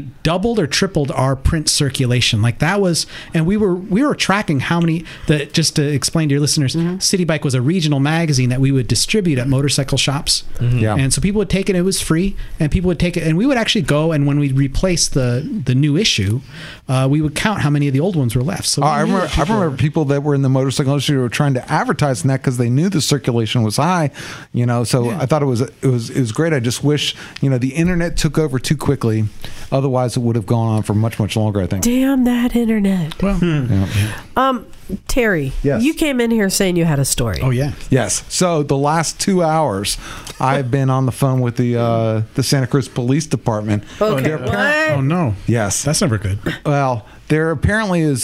uh, This is my third encounter with this individual. Happened tonight. Oh, no. I was Oh, yeah. riding down Westcliff Drive.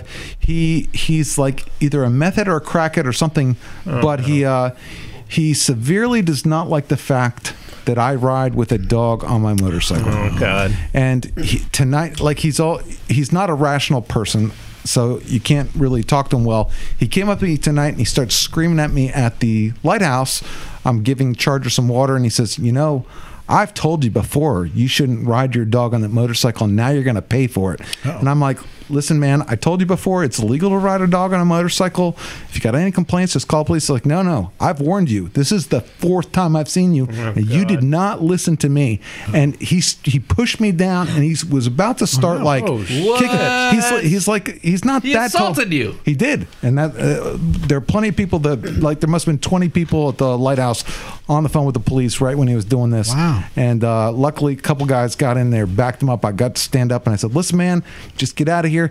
He, I said, "I'm calling the police right now." I took out my phone. Everybody else was already calling him. Got in his car, and there were s- around five o'clock this afternoon. There were so many people in cars on West Cliff. There was like three cars trying to get out of the lighthouse parking lot.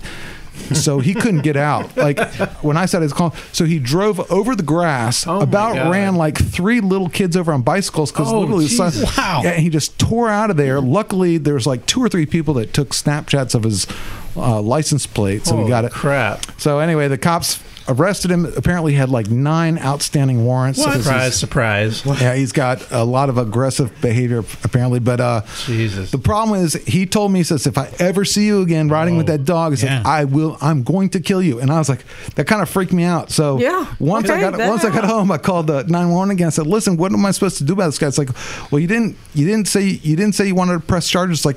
And I said, "Well, if I press charges against the guy, he's just going to have a bigger vendetta against me, and that's what I don't want to have." Sounds like he's got nine charges on him already. yeah hopefully he'll be in jail for a little while but anyway uh, i got at least i got the case number so if this ever happens again i can call whatever but uh, there's some guy apparently he he thinks he's doing god's good work he thinks that the dog does not like riding on the motorcycle because he said something to me it's like it's like listen my dog it's legal to ride the dog on the bike my dog loves riding the bike it's like well that's what you think why don't you ask the dog it's like let me teach you what that dog thinks and i was Jesus. like I know. So uh, so that's what I've been dealing with. I actually Sorry, man. that's okay. I got over d- with this about a, an hour ago. I actually went home and right away just went and got a six pack. I was like, let me figure out how to deal with this. I started drinking. Called one of my cop friends who's uh, works for the Santa Cruz Police Department. She doesn't work again till Tuesday, and she said, Terry, let me come over. Let's talk about this. Let's figure out who this guy is and how much of a threat he is. And then Gabe texted me and he said, Hey, I'm over at the podcast. So I was like, Okay, well, let me come over. If you can uh, get his address, we'll send Jesse over to have a Mm-hmm. talk with him. Well, the, the the cops that arrested him, they apparently went back to him and said, "Hey, listen, the guy on the motorcycle, it's legal to ride a dog. Do you have any beef with him?" He said, "No, I don't have any beef with him." And the cop said that to me. It's like, "Listen, he's telling you that." But this guy has literally told me next time he sees me, he's going to run me off the road or, Yeah. or whatever else. Yeah. And I'm just worried about driving around Santa Cruz. Like, if this guy's out there again, like I'm vulnerable on a motorcycle, like anybody. Like like this is the conversation we can all accept and understand. If you've got some nut job out there and he pinpoints you, if he wants to hurt you on a motorcycle, what can you do? You're very vulnerable. well, Terry, I'm going to give you some advice. And this is something that I do, and it works every time. okay. Mm-hmm. Kick him in the nuts and run. He's in his car going the other way. I'm on my bike. What do I do? Ball bearings. Like, I'm not worried. I'm not. He came up to me tonight at the, the the lighthouse. But what am I supposed to do the next time he's going down Mission Street and he's he's all cracked out or whatever he's on meth or whatever, and he decides he just wants to. He may not even hit me, but he may swerve into my lane to drive me to fly off the curb. Yeah, Oh, I got nothing for that. Well, I know. I, I, Terry, I, seriously, when the so the police this because this I was assaulted by one of my passengers. So uh, the police when the police finish their investigation, they're going to make a recommendation to the DA, and at that point, um, then you have to then it's the police are done with it, and you have to call the Santa Cruz DA and call them and call them and call them and call them, remind them of the law, and remind them that that Lu- you're- luckily, I've got a good friend who's a who's a cop who's just gonna come visit me on Tuesday when she works, and we're gonna figure out how to do this. I didn't file a report against the guy. I should have filed an assault report, I guess, but I just don't want the guy getting even a bigger vendetta against me. Yeah. You know, like it's it's a tough situation. On, as motorcyclists, we're vulnerable out there. You know, what do you do? Yeah. Yeah, I'm sorry you went through that, man. That's okay. Yeah. And uh, maybe you should get an attack dog next time. Ch- Charger Charger went up to lick him the last time he assaulted me, Wow. and and he he said I've got a thousand dollars damage to my car because your dog jumped on my door to lick Oh. me, and I I, I actually went up to his door and I said, listen, I don't see anything here. She saw you talking to me, so she thought you were friends with me. She just jumped on your car window to say hi to you. If you want me to pay you something, I will, but I don't see any damage to your car. Let's call the police. And he said, No, no, no, we're not going to do that. But then tonight, when he came out, I said, You caused thousand dollars damage to my car. I'm going to kick your ass and dog and like, uh, it's tough. friend of mine um, got, uh, I believe, assaulted. Uh, they got assaulted in their home, and they got a dog that, and you can take it to the police and have it trained to attack. So they feel much more secure, but they've now gone through three couches so far. well then, True story. So um, I wanted to get to some emails because we got some good questions out there. Mm-hmm. I have one, and uh, this is from uh, says, "Hello, misfits. The name's Tater. That's what everyone calls me. That's- do you like Do you like that one game, Tater? Not so much. you kind of remind me of a tater tot. Exactly. wait, what's that got to do with anything? He was, he's looking for a good nickname. He didn't like I Hulk. think Gomer. Does he look like a tater tot? What, is, what does a tater tot look Well, like? it's- Tan? They're, they're small. and greasy? I'm small Oh, okay. and a little greasy there you go. and crispy. Yeah. He says he says he's looking for some custom bike building advice. Hmm. Well, you've come to the right place. or not. It says, I know that this process is probably different builder to builder, and that being so, when building a custom bike, do you reuse the factory harness of the original donor bike Ah. and change, eliminate what is needed, or do you rewire the bike from scratch once you've completed mock up and paint? I've got a great I'm answer curious for to this. know the process or processes that each of you might take. If, Depends on the bike. if you're building the bike and you reuse the old harness and everything reaches, keep the old harness. Don't worry about the stuff that doesn't reach. If you're building the bike and you've extended something and part of the stuff doesn't reach, once you get to that point where you've got to cut a certain number of wires and, and redo them, and and you're not using the other half, then then go rebuild a whole new harness. But otherwise, keep the keep the original. Yeah, I, I'm gonna What bike was this? agree. Um, it doesn't say. I'm gonna agree. Um, it depends. Like if it's a Japanese bike, and a lot of times you're pulling things off. Like I know on a lot of my custom bikes, I'm taking turn signals and all that off. But stick with the the stock one. It's it's all in there. Not to mention it's all like curved to where it needs to be and all that.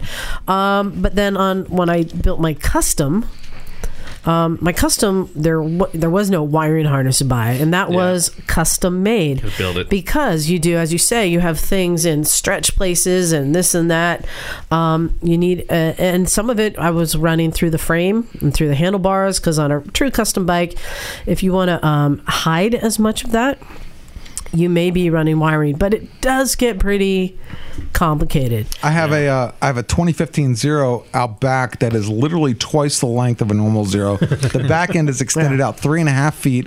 The front end is extended two feet. And the only two things I had to extend was the b- brake and tail light, and that was three wires, and the headlight and high beam, and that was also three wires. So I just took the stock harness and I extended six wires to make a bike six feet longer. So yeah, it depends. But but on other bikes I've built that were like my 73 uh, Cafe Racer Honda CB750, you don't want to leave old wiring on there because that can be a Corrode. problem. Corrode So in short. that case, I bought a new wiring harness for that custom build. Was it an OEM one or is it just like It was not an OEM. Yeah. It was an aftermarket one, kind of like what James just bought for Yep. his CB550. Yeah, di- didn't we today. have a bike today that Yep. got a new harness Yep, put on it? CB five fifty. I think it was like eighty bucks. So um, in those cases, if it's uh, a bike of a certain age, you want to start new if it's affordable. Yeah. Um, Sometimes uh, But buying a new harness is just basically replacing the same exact harness. I think this guy's asking about building a harness from scratch. Mm-hmm. Well, but it perhaps. depends. It, Yeah. As you said, if you're stretching a lot and uh, you know, cutting a lot of stuff, and uh, like I said, if you're hiding a lot of electrical, it all depends. However, it is extremely difficult to build a wiring harness. Yeah. Yeah, If it's and- super custom and all you're doing is having a starter and like a headlight, like you don't need a lot of wiring. You don't have a, you know, Rectifier. regulator. Yeah, all, well, if you don't have any of that stuff, then j- sure, build your own harness. But the more stuff you add into it, then it's going to become more complicated. Yeah, and, and with with a factory wiring harness, you have all the connectors that are that are that are that are terminated properly. Uh, they've got good connect, you know, good contacts everywhere.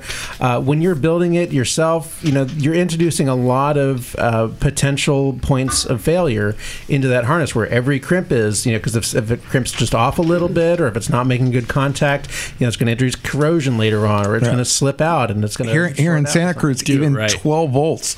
If you have 12 volts, even like you know, quarter inch apart, and you get rainwater in there, if it's not a sealed connection and you've got you know water ingress in there with salt in it, Yep. you're going to get corrosion. you know? Well, here, uh, my XR, uh, it was a hybrid of both. It was I used some parts of it that were you know OEM for you know the uh, the CDI and, and whatever, and then like I ran my own lighting wiring package, you know, and you could do that if you wanted to upgrade to thicker wires or whatever. So yeah, it's it's on a case by case basis, I guess. There you go. I mean, yeah, some bikes are known to have weak wiring harnesses. Maybe you might want to you know That's true, too. Fix it. So All right, bagel. What do you got there? Uh, I have an email titled Shovelhead. Hmm. And this is from Jerry Ingraldi. We are all looking at the Harley rider in the room, hoping he can answer the whatever question it is. And uh, Jerry writes, Hello, Misfits. Actually, I guess this is from Brian. so it's from uh, Brian from Colorado again. Hey, Brian. says on to why I am rating this time. Okay. uh, Miss Emma, I was catching back up on uh, on Ma'am and heard you Eminem. Eminem. Eminem, Oh, yeah. okay. Typo. Uh, and uh, heard you want a mid '70s Harley. Oh, right. and received a little uh, grief about it being an AMF. Just a little FYI, AMF actually made the shovelhead engine better. Harley designed that engine before selling the company to AMF, and those early shovels are not super reliable. But by the mid 70s, AMF did a lot of R&D to fix problems with that engine before they designed the Evo motor, which is the motor that people think saved Harley in the 90s, but it was developed by AMF. It Hmm. didn't know if anyone knew any of that and wanted to impart a little knowledge out there. Uh, otherwise, I don't have any new updates on any of my builds except I'm thinking about doing a split rocker on my 1970 shovel head when I start building it. And I recently picked up a four over girder front end for my shovel. Thank you, Nice. thank you again for making my drive every Tuesday, which is the start of my week better. Always your friend in Colorado, Brian. I'm a smart guy, but all that was foreign to me. I had a I had a six over girder um, Springer on my That chopper. sounds sexy. I had a Yeah, I know. 71 You Are there electric websites for line. that? Yeah. That was a shovel head. That was one of the first years AMF, and they were just introducing an electric start. When I got it, it already had a kickstart reinstalled. So Oh, they're wow. Mm-hmm. pretty notorious. The old shovel heads. The old shovel heads are pretty There you go. notorious. Oh, you sound a lot better now when you're talking to Mike. I like. Yeah, I know. Sounded like Barry I White. can't believe nobody gave you the small penis. Uh, so- Knock. What you got there? All right, this one's from uh, Mike Olson. It's called Bike for My Son. Ooh, okay. This is Oh, an interesting one. Uh, Hello, Misfits. I'm getting ready to buy a new bike for myself and the wife, and I decided to hang on to my old bike, which is a Sportster, for my son so he can have it when he gets his license. My son Colby always loved cruisers until recently. He now wants a sport bike. Well, then. uh, I'm a little nervous about letting him get on the sport bike at that age. I had one when I was 18, and I know I had little control over my testosterone. Uh, I'm lucky I'm still alive. Anyways, I showed Colby Ninja the Colby the Ninja 250, and he loved it. There you go. Mm-hmm. And after doing some research, he actually and actually finding out what oh excuse me i'm losing my lines here and actually finding that they are similar in speed and acceleration i thought it'd be okay to start them out on that uh, posted a link here um, so you find some info comparing the two bikes so what do we think what do you guys think uh, would that be a good starter sport bike for a testosterone filled teenager Yes. Mm-hmm. So did I did I mention I was a MSF rider coach and CMSP instructor? Also, I, re- I remember that. So get I- some more stories I put a lot of thought into that first bike question, you know. Yeah. And I would and I would always say lighter, smaller, cheaper is always the better choice. Yep. Yeah, so it continues to say, uh, thanks. I love the podcast. About halfway through the old ones. Uh, listen to new ones on Monday. And um, uh, yeah, and he plans to ride up and visit us this summer. So Oh, sweet. yeah, keep up the kick ass podcast. Because he nin- says, Ninja 250s are free. Yeah. They're basically free. You put up the fifteen hundred dollars Yeah. to get one with no fairing. Yeah. You ride it for a year, and then you Get sell the- it for fifteen Get hundred. your deposit back. Yeah. and, and make sure make sure he takes the the rider basic rider course. Uh, make sure he's got good gear and uh, knows to wear it. And uh, yeah, and tell him you know, don't don't kill yourself, but have fun. yeah, There you go. yeah, Good luck. And I I was surprised um, when remember when Donut had his Ninja 250. Oh yeah, And it had it here for a while, and I snuck it out to go ride. So fun. I was actually really surprised uh, how fast it could go. This is ye- after years of me making fun of Ninja 250 riders. Ni- 94 miles an hour with a scream. Uh, you know. I, I that's what I raced for six seasons. yeah. wow. Oh. Two fifties. Well, racetrack is completely different. I don't make fun of people on a Ninja 250 on the racetrack because that makes sense. Yeah. Yeah. Great, affordable bike, lots of parts, great. Um, no, uh, it, the thing, I think the reason I make fun of people the on Ninja highway 250s, thing? no. You get a lot of um, new riders who want to ride a sport bike Mm-hmm. and they choose a Ninja 250, which really isn't a sport bike. It- could ride it it's modeled. sportingly. It looks like it, and and you can ride it pretty hard, Mm-hmm. but it really isn't a sport bike. It's a great small displacement bike. It's great for many different reasons. It's bulletproof. Try and kill one. oh man. Oh, I, I have had- killed one. I've killed two. Oh yeah, I, I blew up. I blew up a piston in one, but I had three Ninja 250s. Had rode those for like about eight years before I got uh, my my next couple 600s, and then finally my R1s. But I, I love those 250s. They were great. You know, but it, but if you ride them hard, fast, like it, it, like I rode, I was in North Carolina, and I rode from like Raleigh, Durham to like Greensboro, full tilt, not full tilt. Full tilt is 94 miles an hour, but uh, like 80 some miles an hour, and I blew a hole through one of my pistons because it overheated and uh, punched a hole in one. But you're usually pretty reliable, you know. Speaking of full tilt, I got my CRF up to 76 it- when I was tucking. Wow. I had to pretty good. tuck. And uh, Jim was following me, and he saw me tucking and went, "S- screw that shit. he just got over in the right lane. But um, no, I actually caught up to the car in front of me and couldn't keep going. But I was like, I wonder how fast I can get this. and I know that me in a full tuck is probably, I just put my head down about three inches, Yeah, but yeah, it made a difference. sure. It does. Wind resistance is powerful. and that thing feels stable. You know, I will say um, the only thing though is it can ride on the freeway comfortably, but second gear going uphill was lacking. Oh, It was a week. Okay, yeah. Excuse me. Zootike. Poor, poor Liza's been like sneezing now tonight. She's reaching for another Ricola as we speak. I know, I know, but um, knock, I'm going to get to really uh, put it through the tests next weekend. Well, yes. Where So are we, what are we doing? we're going on a three day adventure ride. Adventure. Three days. We'll have to bring a tent. Oh yeah, remind me. Let's make sure you fit in my tent. The last time I borrowed a tent from somebody and they gave me their son's It was tent. the kid tent. and it was a kid's tent, and my legs hung out Stuck like out. three feet. oh my god. Yeah, that was miserable. Yeah. So yeah, um, we're going to be going down to Carrizo Plains. This is the Moto Bird Adventure sponsored by Law Tigers. And Mm-hmm. Mike Knock and I are going to go down there. Three days of camping and riding. Yeah, I gotta.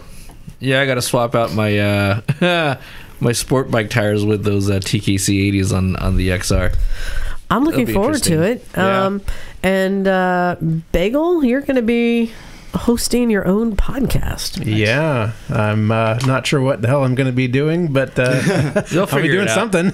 You'll figure it out. Well, I'm hoping it's going to be a scooter cast because we don't Yeah. do scooter casts. yeah, I'm working on getting some people in here to Scoot, scoot. talk about scooters. And that's why I always like to introduce Bagel as our extreme scooterist. Yeah, I'm pretty extreme. Yeah, exactly. Um, but yeah, uh, Knock, I think we're going to have a lot of fun. Uh, Award winning Mike is coming, and he is bringing all the creature comforts. He's bringing his generator, Oh, the portable shower and like all the things. goddamn guitar. Uh, yes, there will be guitar playing. But a bunch of people that we've met recently um, are going to be there. Um, I'm really looking forward to it. Yeah. Sweet. and it's going to be in the Super Bloom, and I'm going to take the KLR and the CRF. So what's the deal? We go down there and there's base camp, and then we could just like trail off and do whatever the heck we want. Like, yeah, apparently there's different trails for different uh, levels. Yeah, just keep Wow. on the trails though, please. yeah, There's a lot of people have been trashing the place down there. yeah. Yeah. So we'll have a report on that the week after. But I just wanted to thank in advance. Uh, Henry has volunteered to run the shop. Mm-hmm. Um, Stepping and I up, think, my I dude. Think, uh, Kat is going to come down and, and hang out with you too. On How Okay. about So yeah, shade tree mechanics. exactly? Speaking of speaking of cat, yeah. you see the new basket case? Oh. It's a Are running. you talking bas- about porn pick of the week? I saw that. Oh It's a Close running enough. basket case now, though. no, we're talking about two different things. Yeah, yeah, Henry. basket case magazine. Basket Case Magazine featuring our own cat. Ah, On the inside, uh, check out Basket Case Magazine Indeed. and some cool looking bikes. Melon. Sure. Yeah, Henry, we got one out in the garage. You can take a look. so, um, Gabe, I wanted to thank you for coming down. This was so fun. Thanks so much for having me. Yeah, come by anytime if you're so- bored. Whatever, man. The question I had, Gabe, how did you decide to come down tonight? Oh, uh, l- uh, I was interviewing Liza for a story for for the um, for Twisted Roads. Oh, blog. great. And I said, Ooh, this sounds like I've never interviewed a journalist, a moto journalist. Like, I want to know how Whoa. cool is it? Yeah. We- Wait, we've had we've had motor journals here before. Well, laws, but we didn't talk about doing the job. um, haven't we? okay, okay, okay. and how how the fantasy life that they're living. or so I At, think at four o'clock today, I did not your, know you were coming. Just to let you know, I, I don't tell everyone. It's a surprise. I know. Secret. But yeah, I wanted to uh, thank you for coming down. Let me ask you this as a journalist, and we know w- would you say print is dying? Print is changing, but not Mm. Okay, dying. okay. It'll never it'll never die, but it's it's changing and and probably is not what it was. there will what- be people that want to take poops that don't want to take their iPad to the bathroom. Yeah. What do you think about podcasting? I, I love podcasting, I, I, and I and I'm very surprised at, at how it has exploded. But I think it's a great medium. Is this the first podcast you've been on? It's not the first, but one of the first. Would you like it to be the next podcast you're on? Sure, I'd love to come back. We would love to have you down anytime. Yeah. Come and share reviews, stories. Um, think of this as your audible journalism. Yeah, There must be a word for that, right? we'll give you a platform. I'll tell you, Gabe, Gabe, Yeah. Gabe goes way back. As soon as he rides the uh, the new Zero SRF, get him back right away. Mm, well, that not if I write it first. Well, you guys can both talk about it Oh, together. and oh, actually, uh, Paul James at Harley Davidson invited me to ride the live wire. Okay, now that is what we, can talk about. We should we should do that too. Yep. Wow. I think it is a very good looking bike. I do too. I can't wait to ride it. If it I wasn't just thirty don't think thousand, the I math. would own one. I don't think the math is there, but hey, Jesse's ready to plop down on that collector's item. I'd ride it. Oh, I'd ride it, just not in ten years. Right. Now, I'd ride it. I just don't want to pay thirty thousand for it. Okay. That's a lot of money. So yeah, thank you again for coming. I'd love to have you down if you do have a, a good story you'd like to share. Um, you seem very comfortable behind the mic. I, I like it here. Gabe, Yeah. It's a nice Gabe's, couch. Gabe's been doing this for a long ass time. He is he's seasoned. That's all I got to say. Yeah. Exactly, you fit right in. And the rule is, if you come twice, you're officially a misfit. Okay. Jesse, Did I become a misfit? You're a misfit yeah. now. We gotta- Congratulations. so jealous. We gotta order more Dakota rings, man. Exactly. We ran out of those. exactly. I'm honored. Wow. Exactly. Well, good One- news is we're gonna end the show in, in a second here. We'll go outside and uh, Jesse will do your initiation. I just need you to take your boots and pants off. All right.